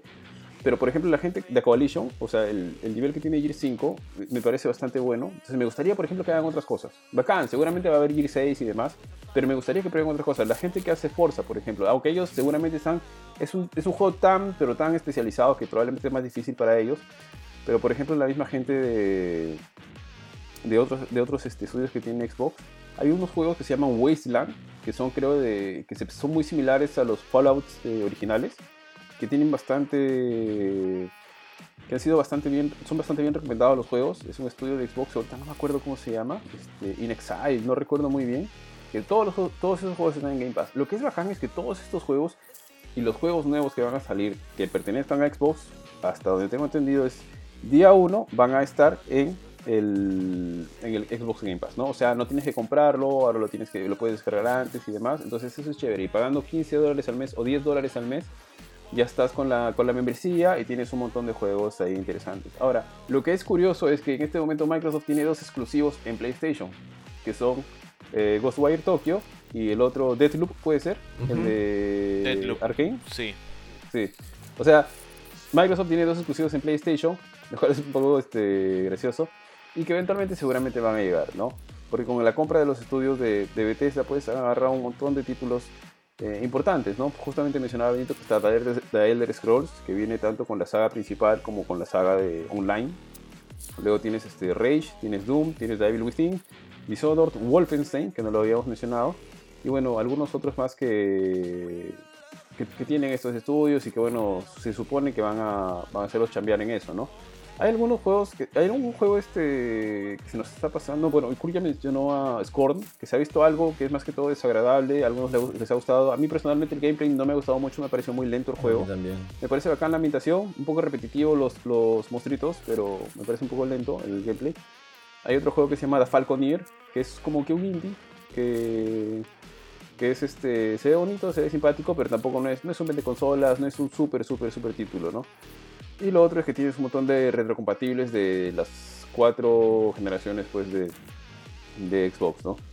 Claro, y aparte este de Initiative que tú mencionas, mm, a mí personalmente me da bastante curiosidad qué es lo que podría hacer, porque también podría ser que resulte un fracaso y al final es como que, mira, juntar a lo mejor de lo mejor no siempre te funciona. Como tú lo decías, ¿no? En las ligas a veces jalas a los mejores jugadores y no siempre funciona. Y este, este, esta, por decir estudio, lo que está haciendo, creo que quien lo dirige es quien ha dirigido alguna vez Ratchet and Clank, director de Data está quien alguna vez fue director de, Metroid, esta gente de God of War, gente de, también de, de todos lados, es como que han agarrado de lo mejor de lo mejor y los juntaron. Y lo último que se mencionó es que habían unos niñitos o la hija o los hijos de ellos habían estado probando, entonces es probable que estén haciendo un juego así al estilo de, de Ratchet and Clank, un juego para todo el público, ¿no? tanto que lo puedan jugar niños como, como adultos. Ese, pero bueno, eso todavía tiene tiempo para ver qué está, ¿no? Si ya lo están jugando y ya lo están probando, tal vez ya esté muy avanzado. Pero en fin, Benito, tú nos comentaste cuáles eran los juegos que más te llamaban la atención. Sí, sí, sí lo comenté. Rápido y breve. Entonces pasemos a lo siguiente. ¿Qué impresiones tienen sobre el, sobre el servicio del, del Game Pass? Porque en realidad, si yo también ahorita no me estoy moviendo también al, al Play 5, que estuve muy animado en algún momento cuando vi Demon Souls, es que ahora los juegos están subiendo un poco de precio y lo que a mí me hace bastante... Lo que hace que me vaya también por Xbox es que siento que voy a comprar la consola y voy a gastar otra vez 5 dólares mensuales. Así que, ¿qué impresiones les deja a todos ustedes lo, lo del Game Pass? Sí, yo creo que ahí, o sea, es importante lo que dices en el tema de accesibilidad, ¿no? Creo que, como lo mencionaba, ¿no? O sea, si te compras una Xbox, justamente es porque estás, o sea, ahorita, cuando hablamos de entre PC y Xbox, es porque estás buscando un paquete más simple para tener algo de calidad. Entonces, si estás escatimando gastos ahí, también quieres escatimar gastos en el tema de comprar videojuegos. Eh, hay mucha gente que le compra, le gusta mucho comprar los videojuegos en físico, ir a la tienda y todo lo demás. Comprar online, yo creo que aún es un poquito engorroso para algunas personas en el sentido de, de que tienes que entrar a la tienda, tienes que buscar. Hay muchas formas, ¿no? Hay muchas cosas ahí que, que digamos, podrían bajarte un poco la- las ganas de, de, hacer la compra rápida, de lo cual te lo facilita en un este en un, en un servicio como el Game Pass, ¿no? Y mientras más se va normalizando el Game Pass, yo creo que más van a bajar las ganas de comprar este un, un videojuego. Porque justamente, a ver, no sé si lo pueden ustedes comparar. Actualmente ustedes en algún momento han pensado en alquilar una película, han pensado en comprarse un DVD de algo que no sean fans, ¿no? O sea, por ejemplo, yo de Star Wars probablemente sí me o de Batman me compraría los DVDs en 4K, pero fuera de eso no, o sea, prefiero ver todo lo demás en, en Netflix, en Amazon, en, en- en el servicio streaming que esté activo. Eh, yo creo que esa accesibilidad, o sea, esa facilidad de, de decir, oh, yo quiero jugar este- hoy este juego, ya lo tengo acá, no tengo que comprarlo, tengo que pensar en si tengo dinero o no tengo dinero para comprarlo porque el servicio ya me lo ofrece. Y adicional a eso, a la velocidad de carga, a la velocidad de, de cambio de juego que actualmente ofrecen las consolas de nueva generación, esa es una ventajaza, ¿no? Yo creo que mucho a lo que apuntan, o sea, ahorita viendo un poco las propagandas de Xbox que estamos viendo en pantalla, bueno, que estoy poniendo yo los videos, no sé si ustedes lo pueden ver, pero mucho lo que apuntan es justamente no tanto a la potencia de los gráficos, si bien es cierto, igual te ponen 120 FPS que, bueno, van y vienen para algunas personas. Este, lo que te dice es que la carga, el tiempo de carga de los juegos es más rápido, el tiempo de, de cambio entre uno y otro juego es más rápido y eso es clave, eso es un, una calidad de, de vida que, que, o sea, que todo el mundo quiere, porque no sé si ustedes se acuerdan cuando jugaban juegos hace años en las primeras computadoras cuando, o en las primeras consolas cuando te demorabas un montón y un montón y la vida en cargar tu jueguito. Y ahora la facilidad de tener la carga así y ponerte a jugar es, es este esa accesibilidad pues es invaluable. Yo creo que por eso Game Pass tiene mucha fuerza y le da mucha fuerza a Xbox este, y le quita un poco de peso a, la PlayStation. O sea, igual los fans de PlayStation van a ser fans de PlayStation. Los juegos de PlayStation son irreemplazables, pero igual este, un catálogo amplio obviamente te vende mucho, mucho una, una estación de juegos. Así es, tú mi estimado Jorge, ¿qué opiniones tienes sobre el Game Pass? Bueno, en general el Game Pass es un servicio bastante bueno, bastante envidiable, de hecho, ya no, no, no voy a mentir. O sea, si, digamos, si... Creo que alguna vez me preguntaron, ¿no? Que si yo tuviera Game Pass y tuviera Xbox, y... O sea, lo más probable que sí. Ya, si tuviera Xbox, tendría Game Pass. Ahora, eh, creo también contesté, ¿no? Que si el Game Pass era como algo que me motivaba a comprar un Xbox, y mi respuesta fue, fue negativa, más que nada porque como, como alguien que, trabaja en esto, no, solo, no solo con ustedes, sino también haciendo juegos, entonces en general me gusta mucho estar jugando. Eh, y justamente me gusta mucho estar jugando los juegos que van saliendo, o sea, no soy mucho de, quedarme jugando, no sé, pues este Counter Strike 1.5 hasta esta época, no, ya lo dejé hace muchos años. Eh, y por ese detalle me he dado cuenta que el Game Pass, si bien saca muchas cosas nuevas, la mayoría son cosas nuevas de Microsoft y que lo, bueno es que ahora tiene como 6, 7 estudios comprados, ¿no? Pero, entonces sé que si va a salir, eh, por ejemplo, eh, Hellblade muy probablemente sale en Game Pass. Pero Yakuza Like Dragon no va a salir en Game Pass, porque es de Sega. Sega todavía no le conviene como que dejarlo en Game Pass. Prefiere hacer sus ganancias fuertes al inicio, cuando recién sale el juego, con los fanáticos, con los nuevos fans, como, como Ari y yo. Eh, pero eventualmente lo va a soltar en Game Pass. Dale unos años, dale unos meses. Eh, entonces, ese es el detalle para mí. los juegos nuevos que no son de Microsoft difícilmente salen en Game Pass hasta mucho tiempo después. Puede ser este, desde un año, seis meses incluso. Para ese entonces, yo tengo este problema de que ya me mudé a otra experiencia. Seguramente ya salió Ghost of Tsushima 2. Seguramente, si estuviera en Xbox, ya salió pues Gear 6. Entonces, ya no tengo interés en jugar eh, imagínense que no hubiera tenido que no hubiera comprado Yakuza Like Dragon y ya salió Yakuza Like Dragon 2, no me interesa jugar el anterior. Y es justamente una cosa que, le critico un poquito a, Sony en, este paquete de regalitos que ha, que anunciado para Play 5, que han metido un montón de juegos chéveres, como God of War, por ejemplo, pero han metido, no dije esto, en uno de los mejores exclusivos de Play, de Play 4, que es Persona 5. Han metido Persona 5, pero no Persona 5 Royal. Han metido Mortal Kombat X, pero no Mortal Kombat 11. Y esas cosas a mí me fastidian imagino que alguien que, está más acostumbrado a jugar juegos porque le gustan y sigue jugando, no sé, Smash Melee. Eso, bueno, bacán, juego gratis, ¿no? Pero yo tengo ese problema que quiero el juego eh, más reciente y me voy a esforzar por pagarlo si tengo que hacerlo. Y en ese caso Game Pass no me sirve mucho. Pero si pudiera tener el tiempo de dedicarme a, no sé, si regresara a la época en la que estaba la universidad, que tenía mucho más tiempo libre, eh, y tuviera tiempo para jugar, pues seguir jugando, no sé, eh, ver, ahorita seguir perfeccionando mi, forma de pelear en Dragon Ball Fighters. Lo seguiría haciendo. Entonces, en ese caso, sí me gustaría tener un, un, Game Pass que me permite tener juegos que de repente no voy a comprar ahorita, pero sé que puedo jugar después porque voy a tener tiempo. Entonces, en ese lado, si eres alguien que no sé, que, tiene tiempo para jugar, eh, o no te, no te importa jugar juegos viejos, o simplemente tienes un juego y con, con ese juego favorito le agarras eh, como que ganas y sigues jugando y sigues jugando y sigues jugando y sigues jugando de acá muchos años después, Game Pass es excelente, honestamente, porque lo conviertes en algo como Netflix, que en cualquier momento, oye, hoy día me he levantado y tengo ganas de jugar Gears 3. Gears 3 es un juego de hace un montón de tiempo.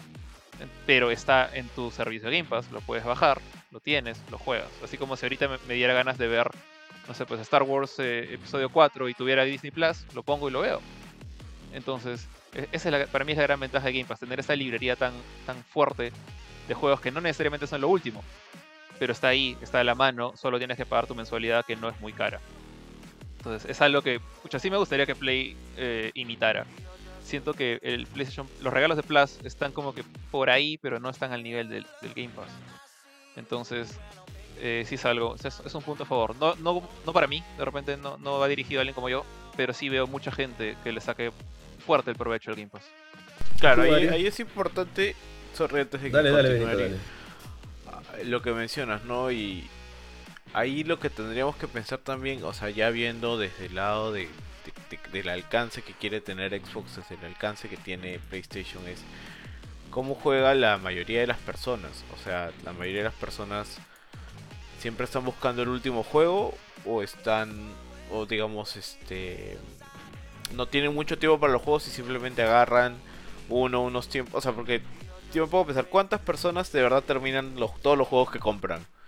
No, o sea, y te estoy hablando de, de la mayoría de personas. ¿Cuántas personas de verdad han terminado GTA? ¿Cuántas? O sea, yo creo que acá nadie ha terminado GTA, creo que nadie ha terminado este The Witcher. eh, no sé, The Witcher también, ¿no? Porque tienes mil misiones este, este Cuando te secundarias. terminar, te refieres a secundarias. completar el 100%.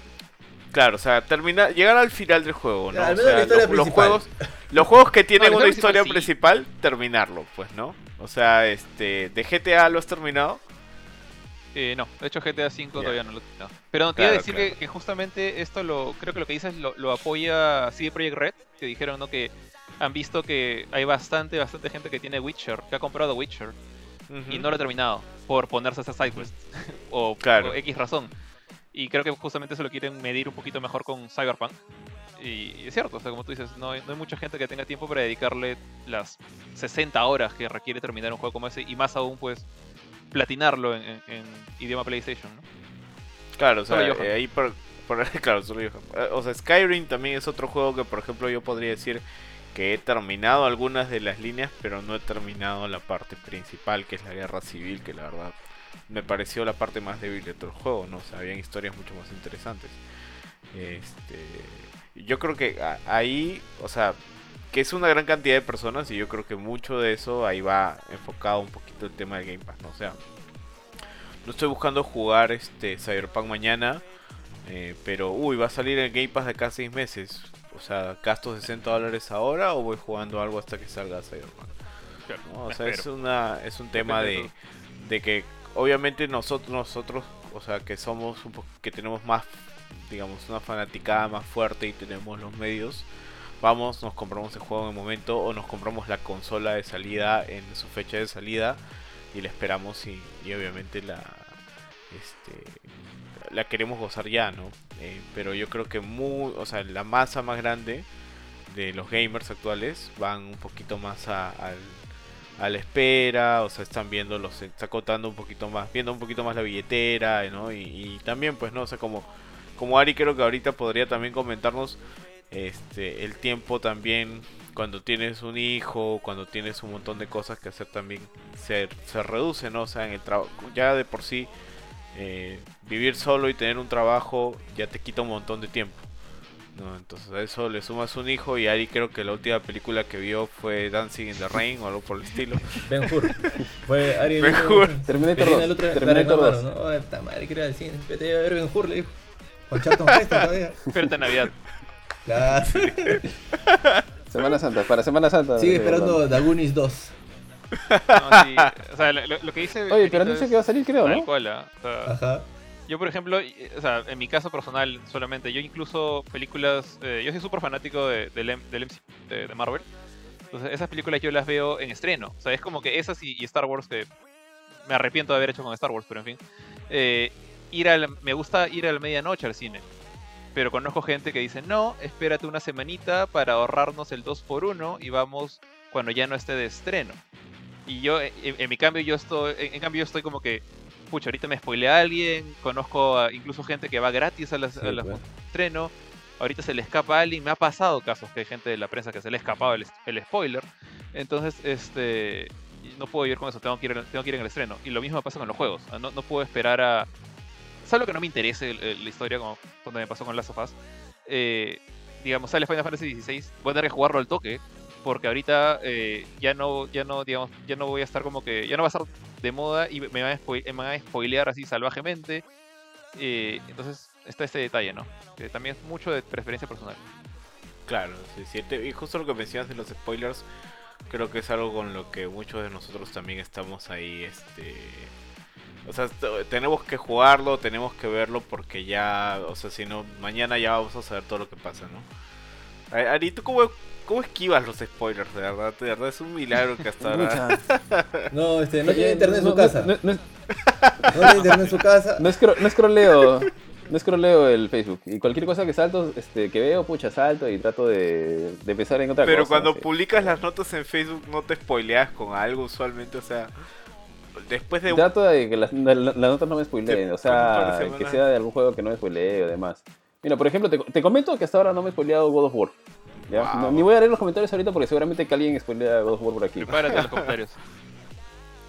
Ahora, este, bueno, sobre el Game Pass, eh, ¿qué puedo decir? A mí me parece el, Game Pass un servicio increíble, extraordinario. Me parece que el Xbox Game Pass Ultimate, que es la cuenta que vende, bueno, para esto Microsoft le ha metido 20.000 nombres a todos sus productos. Ya cada cosita tiene un nombre. Así que en este caso el Xbox Game Pass Ultimate, que son 15 dólares al mes, ¿qué te da? Me parece que es un servicio que está, es un extraordinario servicio en este momento. Definitivamente no es para alguien que quiere jugar los, juegos día 1, a menos de que sea alguien ultra fanático de los estudios de Microsoft, que deben ser contadísimos, que ni siquiera me puedo contar entre ellos. O sea, me gustan sus juegos, pero no soy ultra fanático. Pero lo que sí es chévere es que en el, lo que tienes en el Game Pass Ultimate es, tienes el Game Pass para PC y para Xbox, o sea, para consola y PC. Tienes el, la membresía Gold dentro de esos 15 dólares tienes un servicio que, bueno, lamentablemente no está activado acá, pero para la gente que lo está, que le funciona debe ser brutal, es el xCloud, que es básicamente la biblioteca del Game Pass o casi toda la biblioteca del Game Pass. Está, puedes hacerla en, jugarla en la nube desde cualquier dispositivo que pueda tener la aplicación Game Pass, eh, Game Pass, porque hay una aplicación que se llama Xbox Game Pass que aquí no está activada. Creo que funciona ahorita en Android, en Android y en. Creo que solamente es en Android. En iPhone todavía lo están tratando de solucionar. Pero que justamente han mencionado que están tratando de darle una vuelta porque Apple tiene.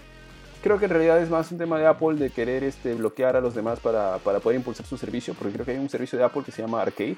Hay Arcade, no, recuerdo cuál, que pagas también una mensualidad, una membresía y te dan juegos. Ajá. Eh, entonces, lo último que estuvieron diciendo es que están tratando de que el sistema de streaming de la nube se pueda correr desde un navegador. Eh, y con eso se podrían saltar las limitaciones que les da Apple en sus, dispositivos. Ahora, eh, lo que es bacán es que eh, los juegos rotan, ¿ah? no, no, es una, no es una base, una biblioteca de juegos constante. Lo que sí es constante son los juegos de Microsoft.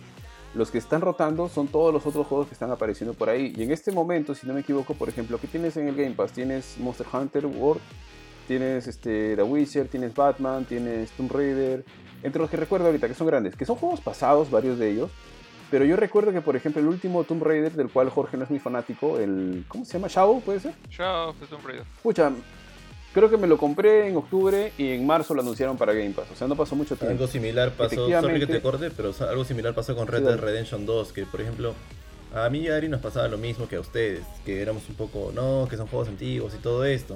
Y cuando probamos el Game Pass dijimos, ah, la miércoles. O sea, realmente es como que alivia bastante la billetera.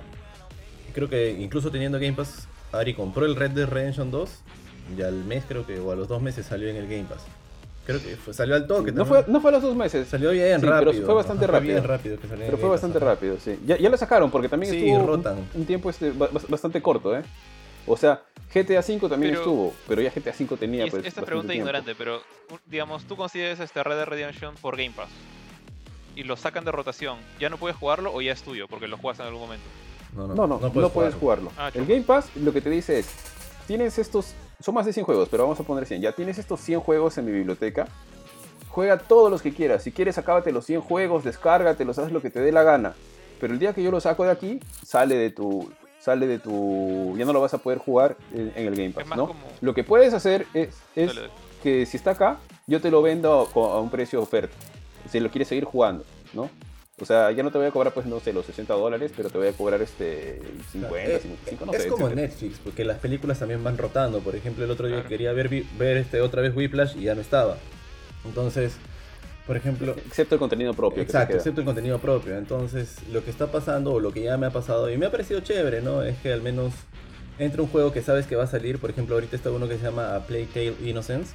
Ya, Uy, que ya tiene tiempo también, ajá, y que es un juego buenazo, que todo el mundo me lo ha recomendado, pero como quiero pasar The Outer Worlds, ya puedo saltar a ese. Entonces, antes de tener el Game Pass, siempre me estaba buscando las ofertas en el, en el store del Xbox, de Microsoft. Entonces, ya, ya, me puedo comprar este, me puedo comprar el otro, me puedo comprar este, o voy a esperar que salga una oferta para comprarlo.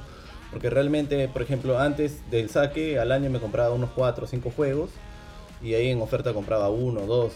Pero ahora es como que mm, del saque de Microsoft ya no tienes que estar gastándolo. Y aparte que cuando pasas uno puedes estar chequeando qué otros juegos están rotando para ir pasando. Entonces eso es como que mm, te ahorras un chupo de plata. Creo que lo siguiente que podría comprar es Cyberpunk, ¿no? Entonces ya no hay tanto esto de, mira, si tú sacas tu línea ahorita 60 dólares al año te gastabas que pues 60 por 5 juegos que te compres es como 300 dólares, ¿ya?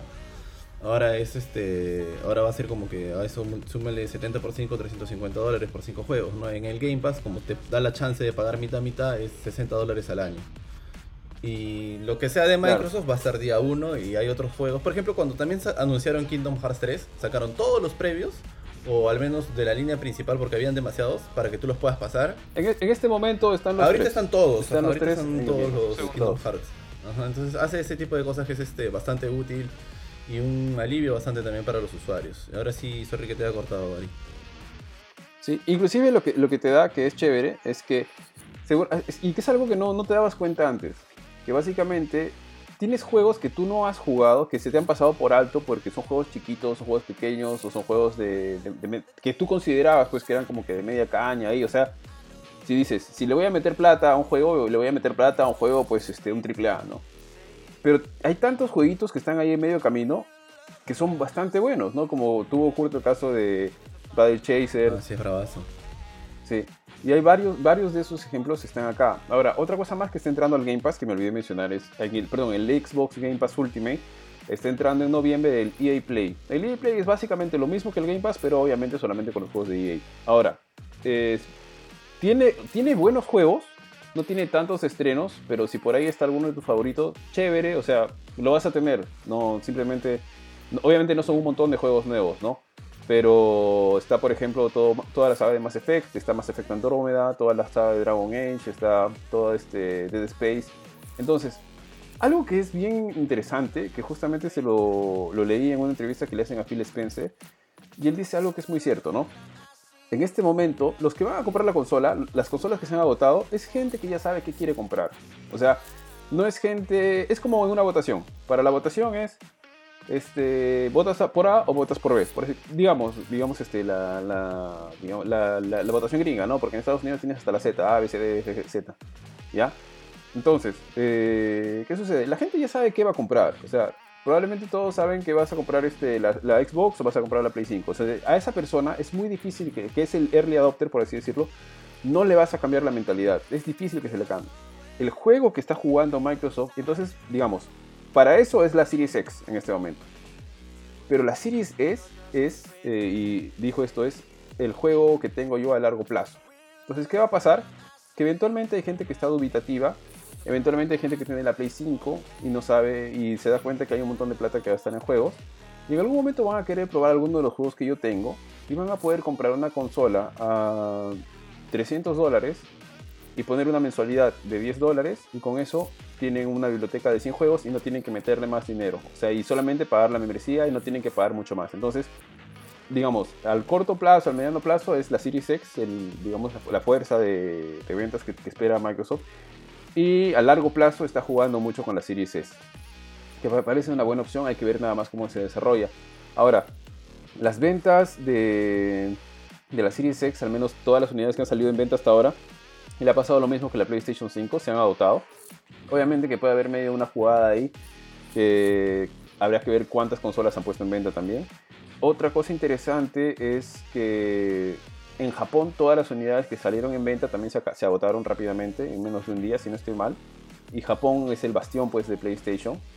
Porque creo que eh, Xbox One llegó a Japón, no sé si de manera... O sea, le pasó lo mismo que le pasó a Xbox este, One aquí en... No, ni siquiera Xbox One, a 360 en Latinoamérica. Eh, oficialmente, al menos en Perú, ¿no?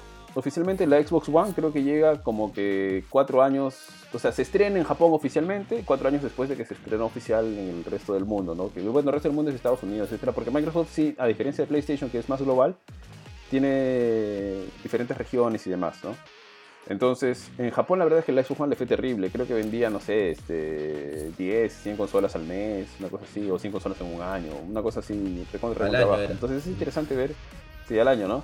Entonces es interesante ver que ahora dicen, bueno, dicen que se ha acabado el stock, se puede creer que se ha acabado el stock, pero habrá que ver pues de cuánto eres stock, ¿no? También, también que Microsoft ha estado jugando bastante con la, con la con el público japonés, porque hay bastantes rumores de que quiere comprar un estudio japonés, de que quiere estar metiéndole una orientación mucho más japonés, de, más, de cosas japonesas a, Xbox. De hecho, el Yakuza es parte de ello, ha puesto toda una división que está encargada de Japón y demás, ¿no? Entonces, por ese lado también es interesante ver que, que están haciendo eso.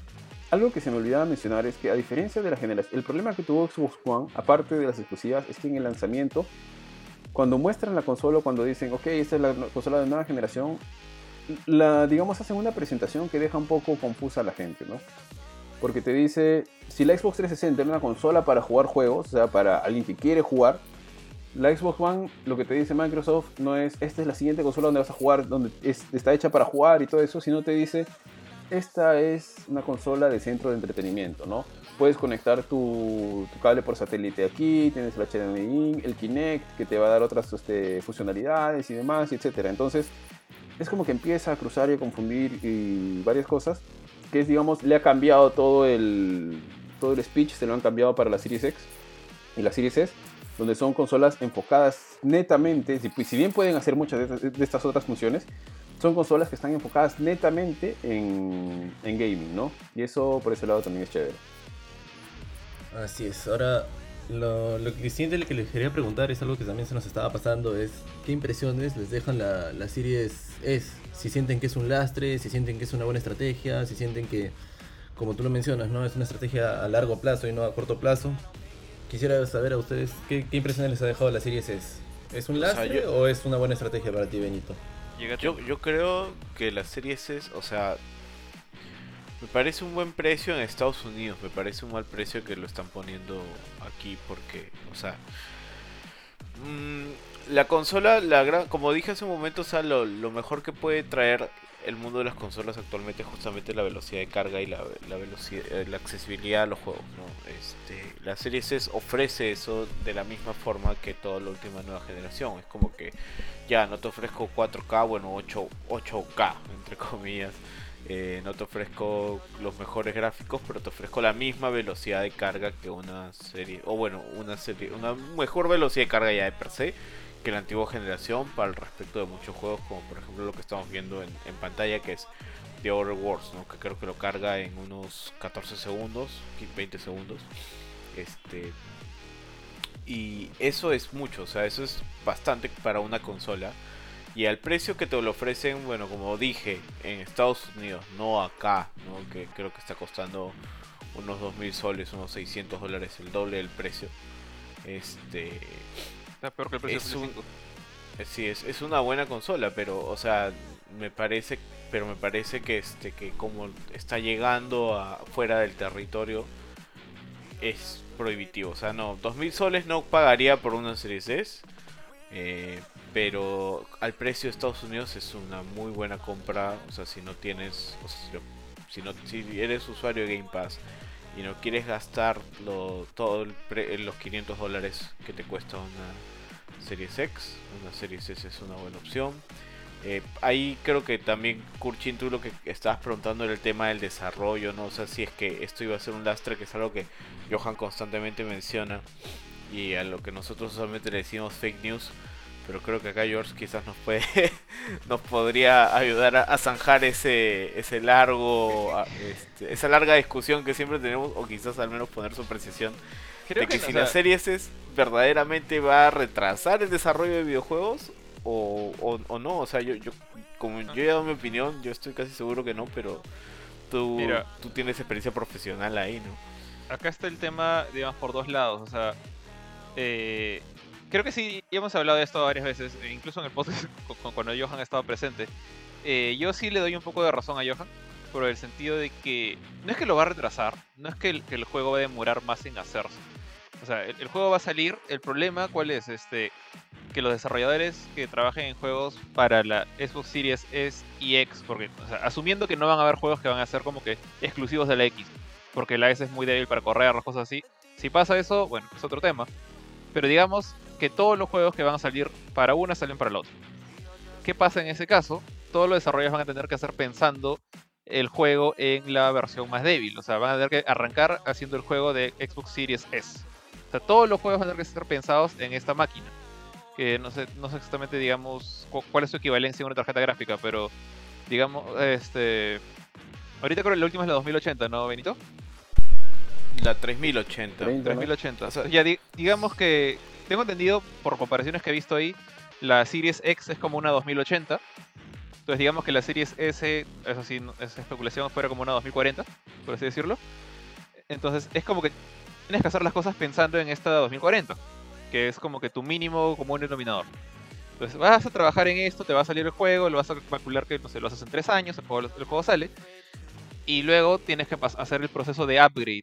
Digamos, similar a lo que está pasando ahorita con los juegos que van a salir en Play 4 y luego en Play 5 con un upgrade o en Xbox One y en Xbox Series X con un upgrade. Como, no sé, pues este Cyberpunk, eh, Control, eh, Yakuza Like Dragon. Entonces, ¿cuál es el problema ahí? O sea, ya, no vas a trabajar con el, con el piso que es el Xbox One, sino con un piso un poquito más arriba que es el S. Pero lo que veas en tu X va a ser como que un upgrade. Va a ser pensando en que, ok, esta máquina tiene la opción de correr en ultra y no correr en medium.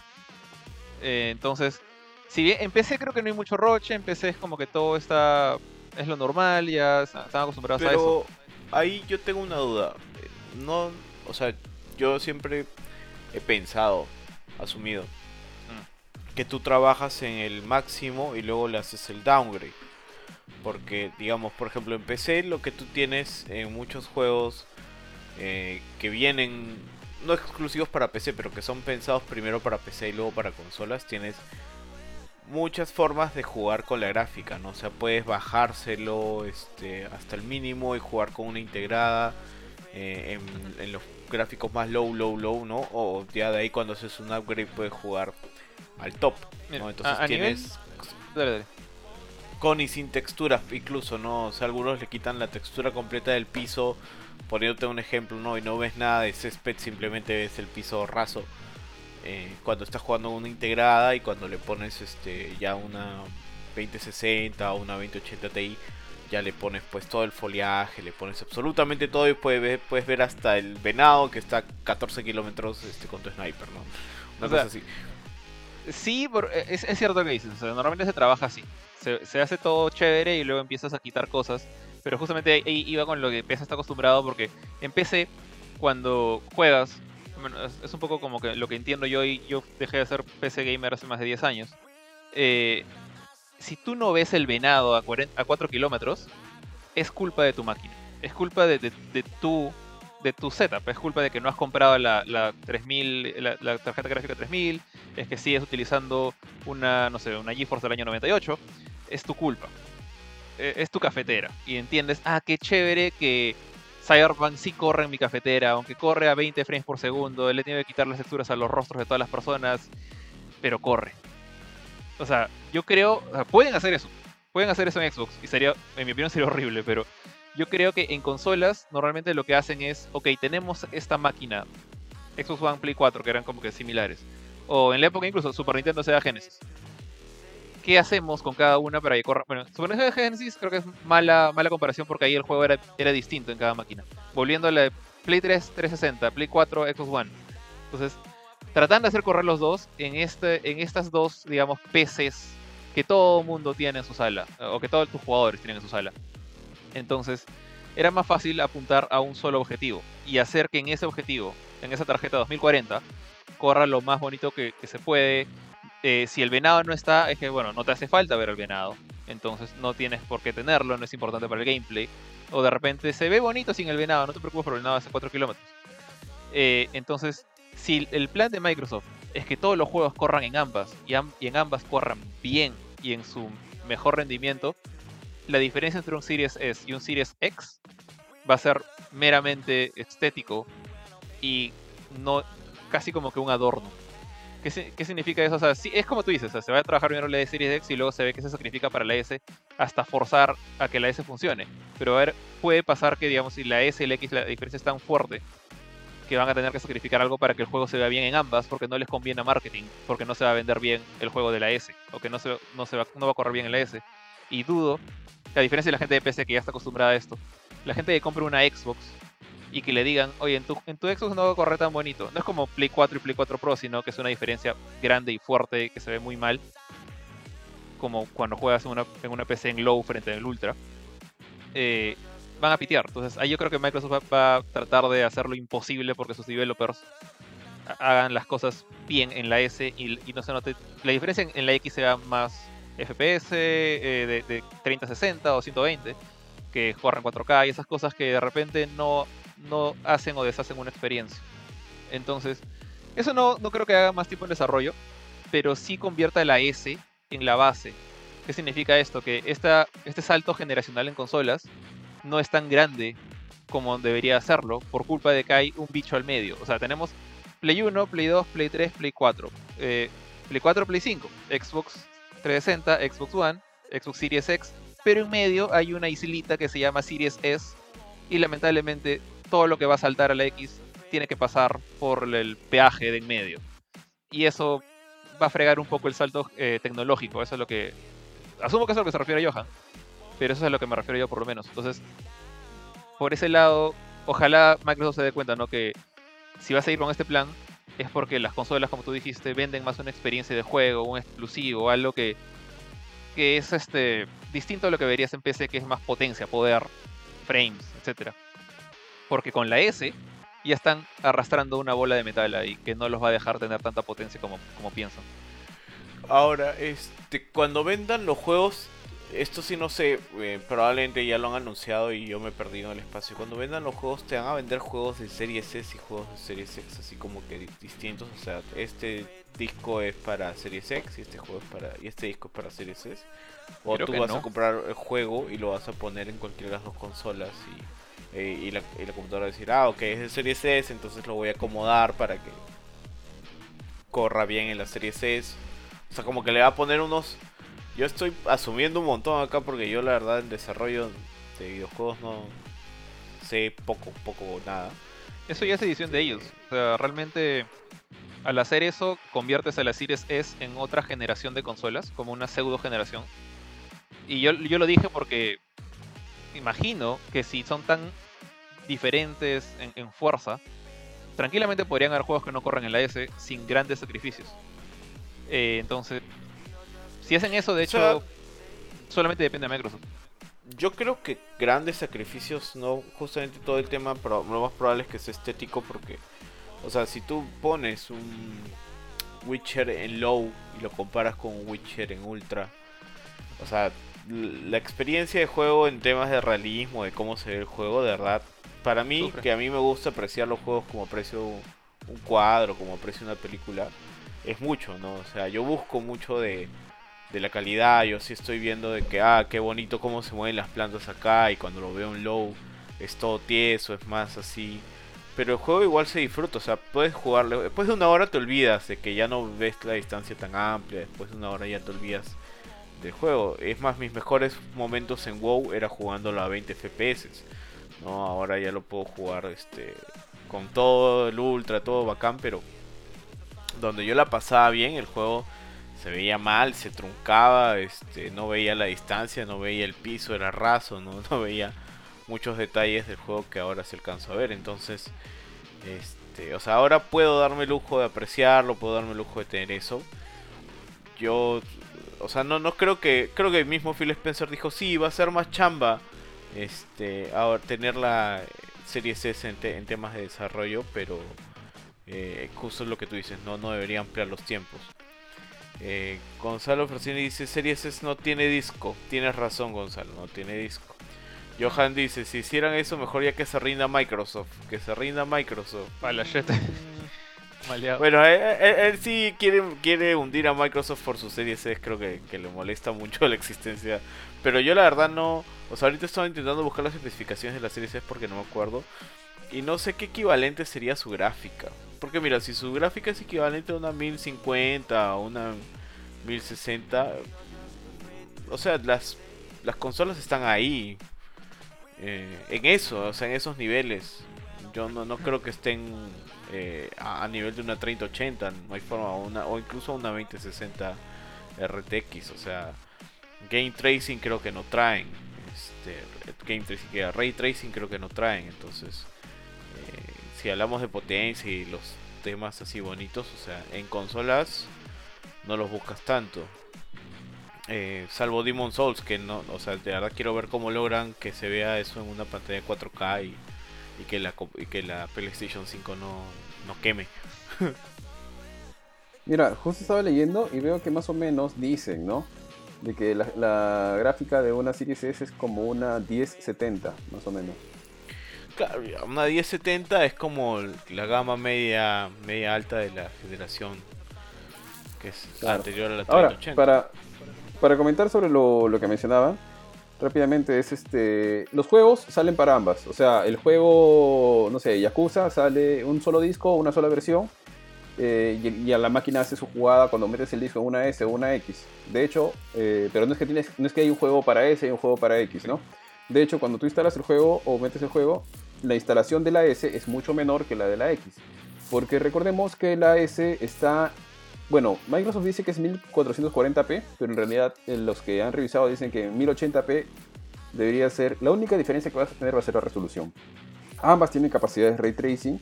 De hecho, han dicho de que la Series S, o sea, la S, eh, debe cargar los juegos mucho más rápido que la X debido a que no tiene que cargar tanto. O sea, no tiene tantos, ta- tan- texturas tan pesadas, etc. O sea, como es un juego más pequeño, más compactado, tiene que cargar carga en menos tiempo la S. Ahora, el... y aquí sobre lo que decía Jorge y lo que decía Benito y lo que dice Johan, mira, hasta este momento está dividido, están, son posiciones divididas, ¿no? Hay los que dicen de que efectivamente la, la S arrastra porque tiene que confi- configurarse para la S y tiene que verse bien. Y hay gente que dice que no, porque es como una computadora que haces al máximo y de ahí haces downgrade, etc. Y dicen, el único problema que puede tener la S es más que todo en la RAM, dicen, ¿no? Porque recordemos de que no es que la S la vas a usar para correr 4K nativos, no está diseñada para eso. La S, tú hazte toda la idea de que es para correr en 1080 nativos, ¿no? Y más o menos así es como la están configurando, la están promocionando. O sea, en este momento vamos a tener que, esperar, digamos, lo único seguro es que vamos a tener que esperar para ver efectivamente si, si arrastra, si no arrastra, si cumple o no cumple. Pero algo que se ha dicho, este, que se ha dicho Microsoft y que es un poco lo que decía Cruchin y que es bien interesante es que lo que están buscando con la S es expandir el mercado, ¿no? O sea, ¿y con esto qué quieren decir? Que si yo tengo una cantidad de, no sé, 5 millones de jugadores, quiero expandir el mercado y ya no quiero que sean 5 millones, lo que quiero que sea es este, 7 millones. Y yo me voy a agarrar a esos 2 millones que están por fuera porque son gente que no quiere invertir tanto en una consola de última generación, pero quiere tener una experiencia que sea de última generación, porque son gente que no tiene tanto dinero, porque mi, mi propuesta de valor no es solamente este, no es los exclusivos, sino es darte una consola barata y darte una membresía, un servicio con el cual no tienes que gastar tanto, este, no sé, que le puedas comprar algo, un papá le compre algo a su hijo para que pueda jugar este Fortnite, FIFA, PES, etcétera, lo que sea, y no tengas que pagar un montón de dinero, etcétera, ¿no? Entonces, lo que, lo que ellos buscan es expandir el mercado con la Series S. Y va a ser interesante ver cómo se desarrolla eso, eso a futuro, ¿no? Ahorita hay de ambos lados. O sea, que si arrastra, que no arrastra, que se va a ver igual, solamente que hay diferencia de resolución, que no, etcétera. Entonces, la verdad es que eh, habrá, habrá, que esperar para ver, ¿no? Por ahora los juegos salen igual para ambas. Vamos a ver cuál es también la, lo que dice Microsoft en el camino. Como bien dice Jorge, seguramente van a ser ultra optimizados para, para esas consolas y va a, va a tener que meter la mano seguramente o más puncha a la S en todo caso, ¿no? Aquí Gonzalo Ferracini, antes de que me olvide, nos comentaba, y la Series X, el disco es solo un, indica, un, iniciador de la instalación, el resto se instala después, cada sistema instala, texturas que va a usar y las actualizaciones que vengan después. Que es correcto, o sea, lo, que les mencionaba, ¿no? La, digamos, si Gear 5 en Series X, y estoy casi seguro que va a pesar más de 100 GB, eh, va a pesar, no sé, por así decirlo, 110 GB, en Series S a lo mejor va a estar pesando 60 GB, lo cual es bueno porque te ahorras, no vas a tener que que gastarte ese espacio adicional o, te, ese espacio adicional porque de hecho ya, va a ser chiquito seguramente, van a ser seguramente como que 300 gigas nada más. Y va a arrancar más rápido porque no tiene tanto, los juegos no son tan pesados para la, la Series S, ¿no? Lo cual es este bastante interesante. Así que habrá que ver, habrá que ver cómo, cómo le con eso, ¿no? A propósito, ahora que, que- que mencionaban, antes de que me olvide, tío, este, Gear 5, aparte de que corre, eh, aparte de que, mejor dicho, lo están optimizando para la nueva generación. O sea, ya sabíamos que Gear 5 se veía bien en una Xbox One X, X, pero lo están optimizando más para que se vea, como ya les comenté el otro día en Ultra, y tanto así que están sacando, que están sacando, ¿cómo se llama esto? Creo que viene un nuevo DLC de Gear 5, han anunciado, con nuevo contenido, inclusive creo que viene algo que es un poco, bueno, a, alguna gente le gustará, creo que puede reemplazar a Marcus Phoenix, que es uno de los personajes importantes con Batista. Es- la, la verdad es que han salido hace, hace unos pocos días unas imágenes que son bas- se ven bastante bien, bastante Sí, bonitas. en- no sé si han podido ver. pantalla. Una del hall, una del hall donde están este, ah no, ya, pero hay una imagen donde se ve que los gears, o sea, los gears están en un hall y el brillo que y el piso tiene un reflejo. Ray se ve bastante tracing. O sea, se ve bastante bonito. Sí, sí, sí. Se ve bastante, bastante bonito. Hay un juego que me olvidé mencionar que se ve bien paja y lo han, lo valorado bastante bien, que es un juego tipo XCOM que se llama Gears Tactics.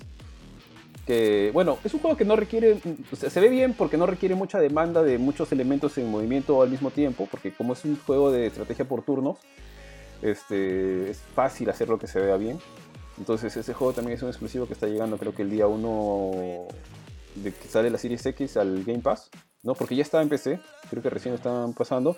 Y hay un juego que se ha quedado en el aire, Microsoft todavía no dice nada, pero que es un poco raro, que supongo que les debe estar costando optimizarlo, es un juego que creo que es el juego mejor valorado en PC, no sé si de este año, de todos los tiempos, que es este, debe ser de este año seguramente. Bueno, pero que es un juego nicho, que es Microsoft Flight Simulator, que lo ha hecho Asobo, que creo que es la misma empresa de, de Plague. O sea, le pertenece a Microsoft Flight Simulator, le pertenece a Microsoft, obviamente, pero se lo han encargado de hacerlo a Asobo. Entonces el juego se ve brutal en PC, tiene una tecnología que es bien bacán, que no sé si la han visto, que es este... No es que ellos han diseñado todos los mapas, sino que creo que hace un jal- jala de la nube los mapas y los empieza como que con un, con un este, algoritmo, etcétera, lo que sea, con una inteligencia artificial, exactamente, los empieza a construir. Y también se ven errores, pues, como que terribles y se ven feos, pero digamos al, al nivel que estás del avión, la distancia, todo se ve bastante simpático, ¿no? Todavía- supuestamente debería llegar a la Series X, todavía no se sabe, suponemos que va a llegar a la Series X, pero obviamente habrá que ver, ¿no? O sea, ahorita estamos en el terreno de, de esperar nomás. Sí, chicos. Por aquí Johan nos decía también de que ese Gear 5 es este, ese Mario Gears Ra- Tactics, es Mario Rabbids. Mario Rabbids de Microsoft, tal cual, tal cual, eso es.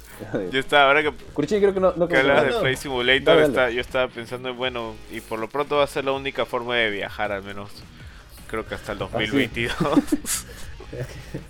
Voy a ir a ver tu jato, Benito, ahí con Flight Simulator. No, yo como les comentaba desde un principio, creo que a diferencia de Jorge y de, de Johan, yo no considero que sea un lastre, yo siempre lo vi como una estrategia y dije, mira, por ejemplo, ahorita todos nosotros estamos trabajando, todos nosotros, algunos tienen familia, otros no, otros viven solos, otros viven, todavía comparten casa con sus padres, pero en fin, todo el mundo trabaja y todo el mundo tiene para comprar los juegos originales, todo el mundo tiene para comprar una, una consola de siguiente generación. no todo el Sí. mundo, Curchín, no seas No, no, insensible. no, no todo el mundo, no todo el mundo. Ah, no ok, sé. ok, ok. Estamos en época de pandemia y Me no- refiero a todo el mundo de nosotros cinco. ¿ya? Ahora.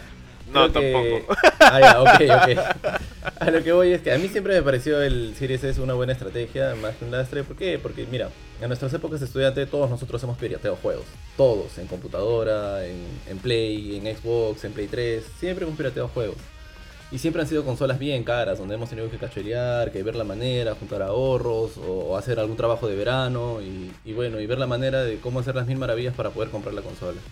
La Series S me parece un golazo, o sea, me parece una buena estrategia, y es como dice Ari, ¿no? Hay que ver cómo se dan las cosas en la cancha también, porque para un estudiante, para alguien que no trabaja, que no tiene un ingreso mensual, que tal vez este, los papás no pueden comprarle la consola de última generación, esto es algo que está más al alcance. Y solo tienes que pagar 10 dólares para jugar todo, lo- todo el catálogo que ya tienes ahí, que, tiene el, que trae el Game Pass. Entonces yo siempre lo vi como una muy buena estrategia de entrar en lugares, en países donde todavía la realidad no es como la que tienen los europeos, donde nuestras diferencias de clases todavía es muy marcada y muy distinta. Entonces, por ese lado siempre me pareció una muy buena estrategia el Series S. Por otra parte, también pensé que es lo que tú decías hace un rato, Ari, que si alguien de Play quiere darle una chance a algún juego de todos los estudios que se están desarrollando, no tiene que comprarse una consola de 500, se puede comprar una consola de 300 y con el Game Pass puedes entrar al juego. Entonces, por ese lado siempre me pareció una buena estrategia. Por el otro lado del tema de desarrollo, sí sé que debe ser jodido para un desarrollador decir, puta madre, ahora tengo que acomodar esto en una máquina menos potente, me va a hacer perder tiempo en lugar de poder seguir haciendo otro juego. Ahí sí, pero no creo, y es como lo que les comento, ¿no? Que creo que se va a ver cuando ya todo esté en la cancha. No creo que se vaya a desarrollar para Series S y de ahí hacer un upgrade. Creo que se va, que es como lo que hacen las computadoras, que se va a hacer para Series X y se le va a hacer un downgrade para que, para que lo- ellos lo puedan correr. Que es lo que, por ejemplo, es lo que les comentaba Ari, ¿no? Que en Microsoft, si bien no hay un juego con la categoría de la historia de God of War o de Spider-Man, hay juegos muy bien diseñados, muy bien implementados, que son el Gears y los juegos de carreras y que lo pueden haber este y que siempre y siguen sorprendiendo porque por ejemplo cuando yo descargué el Gear 5 cuando recién salió me pesaba como 200 gigas y a los pocos meses no sé qué hacen hace maravillas y de ahí pesa ahorita creo que pesa 100 gigas 70 gigas entonces Sí. Tien- tien- eh, per- perdóname rapidito, te corto.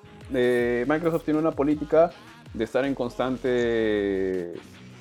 eh, es- están probando constantemente poder comprimir sus juegos. O sea, es una, es una política que tienen constantemente, ¿no? entonces es como que sí yo creo que se va a hacer para Series X y luego se le va a hacer el downgrade y no es que se vaya a hacer para Series X y hacer un upgrade y eso a mí no me parece un lastre a mí me parece más que todo una estrategia y, y nada si ya alguien más, ya creo que estamos llegando a las dos horas del programa, si alguien más quisiera agregar algo, este, puede hacerlo ahora porque ya creo que ha llegado el momento de despedirnos.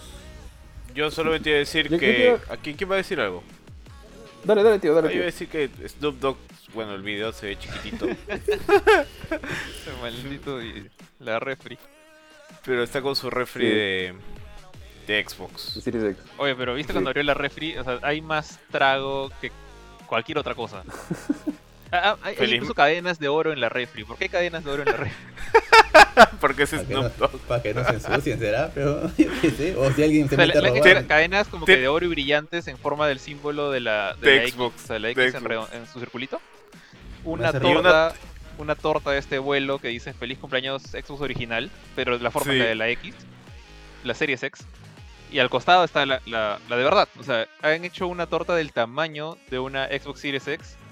Y esa torta y una Xbox Series X y un montón de trago que ni siquiera conozco la marca, debe ser tan, tan famoso, tan, tan fancy que yo no tengo idea de qué está tomando ese desgraciado. Todo está dentro de una refrigeradora en forma de Xbox Series X que es tan alta como Dog. Así que. yo, yo- yo no entiendo para qué gana tanta plata si no tiene que gastar en eso. O sea, en fin. Es que ya no sabe qué gastar. Y bueno, ya no sabrá qué gastar, pero imagínate Y- con los ingresos que tienes, ni gastándote mil dólares mensuales te vas a poder gastar toda la plata que, que vas a fabricar en tu vida. pa. No digo que ese eso Snoop se Dogg. lo han regalado. O sea, no es que él lo ha mandado a hacer. Microsoft se lo ha regalado. Todo eso. Perdón, mil, mil dólares diarios quise decir, no mil dólares medio, porque Sí. eso ganan un montón de plata. Y este Snoop Dogg, o sea, de verdad, Sí, pero- puede hacer lo Sí, que eh, quiera. por, por ese lado ahí sí siento que es, como es- que... es- es extraño que no se vea este Ganja. Sí, ha eso, sido- eso es lo raro, es lo raro. Sí, o sea, como que ya un- hay trago, pero no, no hay lo otro. de- bien curioso. De res- no, no creo que sea de respuesta porque esta, esta refri Microsoft la mandaba a hacer hace tiempo. Pero justo ha coincidido con que Sony le ha regalado un Play 5 a un rapero que estuvo en Fortnite, que ni me acuerdo cómo se llama Ah, el tipo. chévere este vos. ¿Cómo se llama? Yo lo escucho cada rato. No tengo idea. Es- o sea, es, es moderno, es mucho más nuevo que, que Snoop Dogg, obviamente. Bueno, Eh, también salió la foto de. O sea, hecho ahora. Travis Scott. Jorge, este, Travis Scott me dice... Travis. Ya está Travis de todos Scott, claro, PlayStation claro. está mandando. Ya está mandando. ¿Cómo se llama 5 esto? ya está mandando consolas. Ya está mandando las Mm. consolas. Sí, sí. Sí, ya está mandando las Eh, consolas, Jeff de hecho- también lo tiene. Solamente les ha prohibido tomar foto de la caja, creo, que se ve bastante grande. Y salió una foto de Lewandowski, bueno, para los que les gusta el fútbol acá, eh, sentado en un sillón con el DualSense, ¿no? que también lo, lo vimos hace unos, hace unos cuantos días.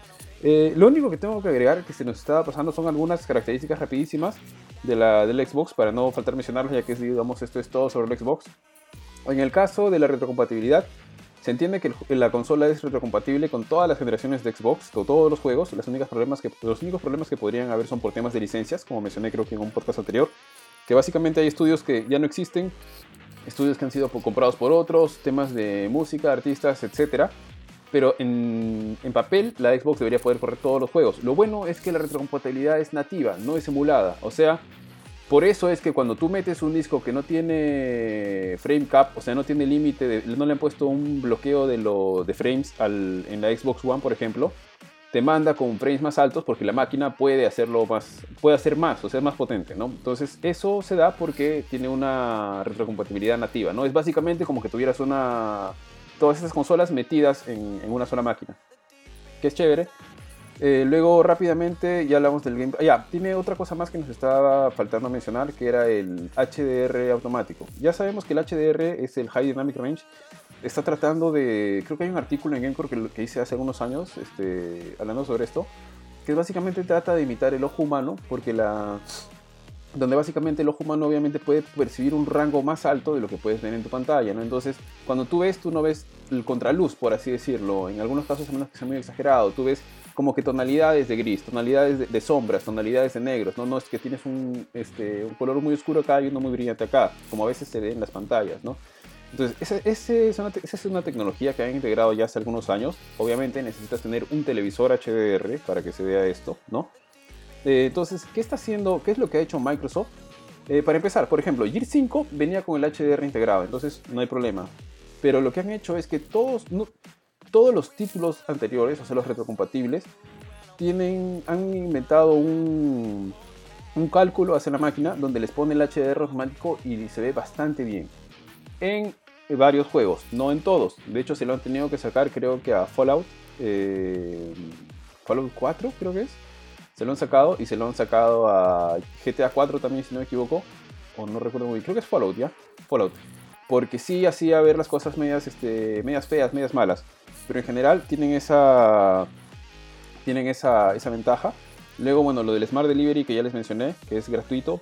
Este, compras tu juego en una consola y la arrastra, la, arrastra al otro juego, el juego la arrastra al otro lado con la, con la mejora. No es, un, no es que estás jugando el juego de Xbox One en Series X, sino que si tienes el sistema Smart Delivery estás jugando la versión de Series X, pero por haber comprado la licencia en otro lado es como que la licencia se te va jalando. Y luego tenías la arquitectura de alta velocidad, que es, un nombre un poco, bueno, el Quick Resume, que ya les mencioné también, que básicamente abrir tus juegos rápidamente en 5 segundos. Hay un máximo como de 5 juegos aproximadamente que se almacenan en el, aparentemente en la memoria, porque inclusive tú desconectas la máquina de la corriente, la conectas, no sé, unos días después y siguen los juegos almacenados ahí puedes intercambiar. No creo que haya alguien que juegue más de 5 juegos al mismo tiempo. Por ahí que sí hay, no lo niego. Pero es chévere porque siempre hay un juego que regresas, como por ejemplo en nuestro caso, ¿no? Estamos, yo estoy jugando un juego, por ahí juego algún otro con Kurt y con, con mi hermano Bardo, bueno, que no, que no está cada vez se juega con nosotros, siempre tengo que regresar a Gears of War, a Gears 5. Entonces, prácticamente Gears va a estar ahí metido en la máquina todo el tiempo. Y lo último era la arquitectura de alta velocidad, que es este SSD, o sea, además del SSD, de la memoria SSD que es ultra rápida, bueno, Microsoft dice que ha diseñado la consola de una manera especial para que toda esta velocidad del SSD esté súper potenciada por, la, por el diseño interno que tiene la, la máquina. Y en el... Y, bueno, eso es lo que la hace tan rápida, ¿no? En el caso de PlayStation 5, el SSD es más rápido que el de Microsoft, casi el doble. Y, bueno, pues lo bueno es que como ya la han entregado, ya vamos a poder verla. Eh, finalmente aquí Johan nos estaba mencionando, tío, el botón Share de la nueva Series X tendrá las mismas funciones que el que tuve del DualShock 4. Eh, el botón de, el nuevo botón, bueno, sí, el mando tiene no, es muy distinto a diferencia del mando de Play 5, que es el DualSense, que cambia comparado contra el DualShock 4, si no me equivoco, porque tiene muchas cosas más, de hecho es un poquito más caro, tiene un montón de cosas más, este, cosas bien interesantes, vamos a ver cómo funcionan. En el caso de la Series X no es tan distinto. Personalmente eh, me gusta mucho más el mando de, Xbox y creo que en líneas generales, al menos para la gente de PC, no sé por qué juegan tanto. Supongo que juegan bastante con este mando porque es bastante fácil de hacerlo compatible con la, con la PC. Pero la, la Series, el nuevo mando, lo que tiene es este nuevo botoncito agregado que es el botón de Share. Que básicamente antes tenías que hacerle como que un doble, un doble toque al botón de principal, al botón de Home Ahora aplastas el botón de share, el botón de share te graba, te toma una foto o te, graba los últimos 30 segundos o configuras cuál es la acción que quieres que haga. Esto entra directamente a la, aplicación de Xbox, eh, donde básicamente de ahí está en tu celular, que la han actualizado hace poquito, y de ahí puedes llevar la, lo, que hayas capturado a cualquier plataforma que tú desees, que es un poquito más, más rápido y más, más fácil, ¿no? Me dice aquí Johan que el de 5 se llama Create y el share de Series X suena más similar al DualShock 4 nos dice Johan. Y lo último aquí, Alberto Escalante nos preguntaba cómo la consigue en Perú. Bueno, oficialmente no hay anuncio de que alguien esté trayendo en retail. Al menos no he visto hasta ahora que alguien en retail esté trayendo eh, de manera oficial la Series X o la Series S. De hecho, no hay lanzamiento creo que oficial aquí en- a diferencia de como lo hace PlayStation y demás en, en Perú. Eh, pero sí ya apareció en línea. Creo que en línea está la, la Series X está 3200 y la Series S está 2000 soles. Está, más o menos, si no me sí, equivoco. 3, ¿no? 3000 está creo igual la, la Series X, igual que la PlayStation 5. O sea, el tema es que lo más probable es que alguien le esté trayendo, pues, ¿no? Eh, Y está poniendo... Claro, es un, es un vendedor que está comprando de Estados Unidos, la trae y seguramente la, la vende acá no por un canal, este digamos, eh, oficial, sino más como tema de Y en reventa. Mordor Sí. todavía nada, ¿no? 3000 3200 me Eh, datearon también. Ala, Ah, sí, 3200. en Mordor. Sí, sí, sí. Eso Precio de la me- me informalidad. pasaron el dato. En Mordor, carísimo, carísimo. Sí, muy caro. Sí, pues. Y eso, chicos, eso básicamente. Ya no tengo yo, no sé si alguien tiene algo más por agregar. Benito, Jorge. No, Bueno, nada, por- solo... dale, dale. No, iba a decir Bueno, que por, entonces- por mi lado no, no mucho, o sea, sé que no, como que no he aportado mucho del, de- del lado de Xbox, como que no quería sonar muy negativo, pero honestamente creo que por mi lado todavía no, no le veo una razón para hacerme con esa consola. Pero si hay gente que le gusta, si hay gente que es fiel a Xbox, la va a conseguir de alguna u otra manera. Entonces, ojalá se, más bien el mercado formal se anime por traerla porque quizás no son tantos como los que buscan comprar un Switch o los que buscan comprar un PlayStation 4 o la gente que renueva su PC. En, en Perú me refiero. Eh, pero hay fans de Xbox, conozco algunos, unos pocos, por lo menos dos. Así que... eh, Por acá, ¿no? Nosotros dos. bueno, con ustedes son cuatro, entonces ya hay cuatro personas. Hay cuatro personas entre los millones de, de habitantes del Perú que están interesados en comprar. No mentira. Comprar hay gente que se interesa en comprar Xbox One, ya sea S o X, y como dijo Kurt, de hecho, yo sí estoy de acuerdo con lo que dijo Kurt de que es una, mar- una eh, estrategia de marketing. Por ese lado siento que el nacimiento de la S nace de marketing, para la redundancia. Es como que ellos han sido los que han dicho, vamos a hacer una consolita barata. Obviamente los que van a pagar patos son los ingenieros y desarrolladores, ya eso no es problema de marketing, nunca lo ha sido. Eh, pero... Eso lo has eh, dicho en tu corazón de desarrollador. Sí, pero justamente hay una opción ahí que de repente el retail todavía no ha visto. O sea, hay una consola de próxima generación que no es tan cara como el Play 5 y la Series X. Entonces, de repente, ojalá alguien se anime y, y traiga eso para gente que está buscando, la- como, como dijo Kurt, la experiencia de próxima generación sin desembolsar tanto como en las otras dos consolas. Bueno, eso. Así es, gente. Bueno, muchas gracias a todos por habernos acompañado. No se olviden de compartir, de entrar a la página web, de estar mantenerse actualizados en nuestras redes sociales, en nuestro sitio web. Y nada, ya nos estamos viendo en otro episodio. Ahora, chao, chao. Yo he sido Kurt Bauer y doy pase para que mis compañeros se despidan. Sí, yo me despido. Muchas gracias a todos por acompañarnos. Eh, la verdad es que me gustaría que la gente meta presión en los comentarios para que Kurt juegue un juego de terror antes de que termine este mes de Halloween. ¿no? Yo creo que unos 50 comentarios diciendo que Kurchin juegue juegos de terror va a hacer que lo juegue. Kurt, por favor, dije jugarlo. Todos queremos verte asustados. Si- yo si pago por eso. Series X, ya Yo pago ser, por ya. eso. Pago capricho, pago capricho porque porque juegues, no sé, este, amnesia. Tú me has visto ir al cine a ver, eh, ellos me han llevado pues al cine a ver películas de terror, pucha, y lo veo con los ojos tapados. Una tortura para mí. Y prepárate porque la próxima semana ese va a ser el tema. Así que. Uy, ¿verdad? Se Ahí, viene toma, la tu, temporada. toma, tu, toma tu agüita de azar, tío. Toma tu agüita de azar. Si consigo la Series X puede ser, ya, lo, lo transmito. Pero necesito a alguien que lo traiga de allá. Sí, cabrón, Al- buscando. Ay, tío. Bueno, hasta luego con todos y nos vemos la próxima semana. Así que chicos, por mi parte también, hasta luego, un gusto tenerlos aquí. Este, nos vemos la próxima semana, ya nos dijo Benito cuál es el tema. Y por mi lado eso es todo. Cuídense, que tengan una buena semana. Bueno, igualmente, eh, chévere juntarse y nos vemos una semana más. Chau.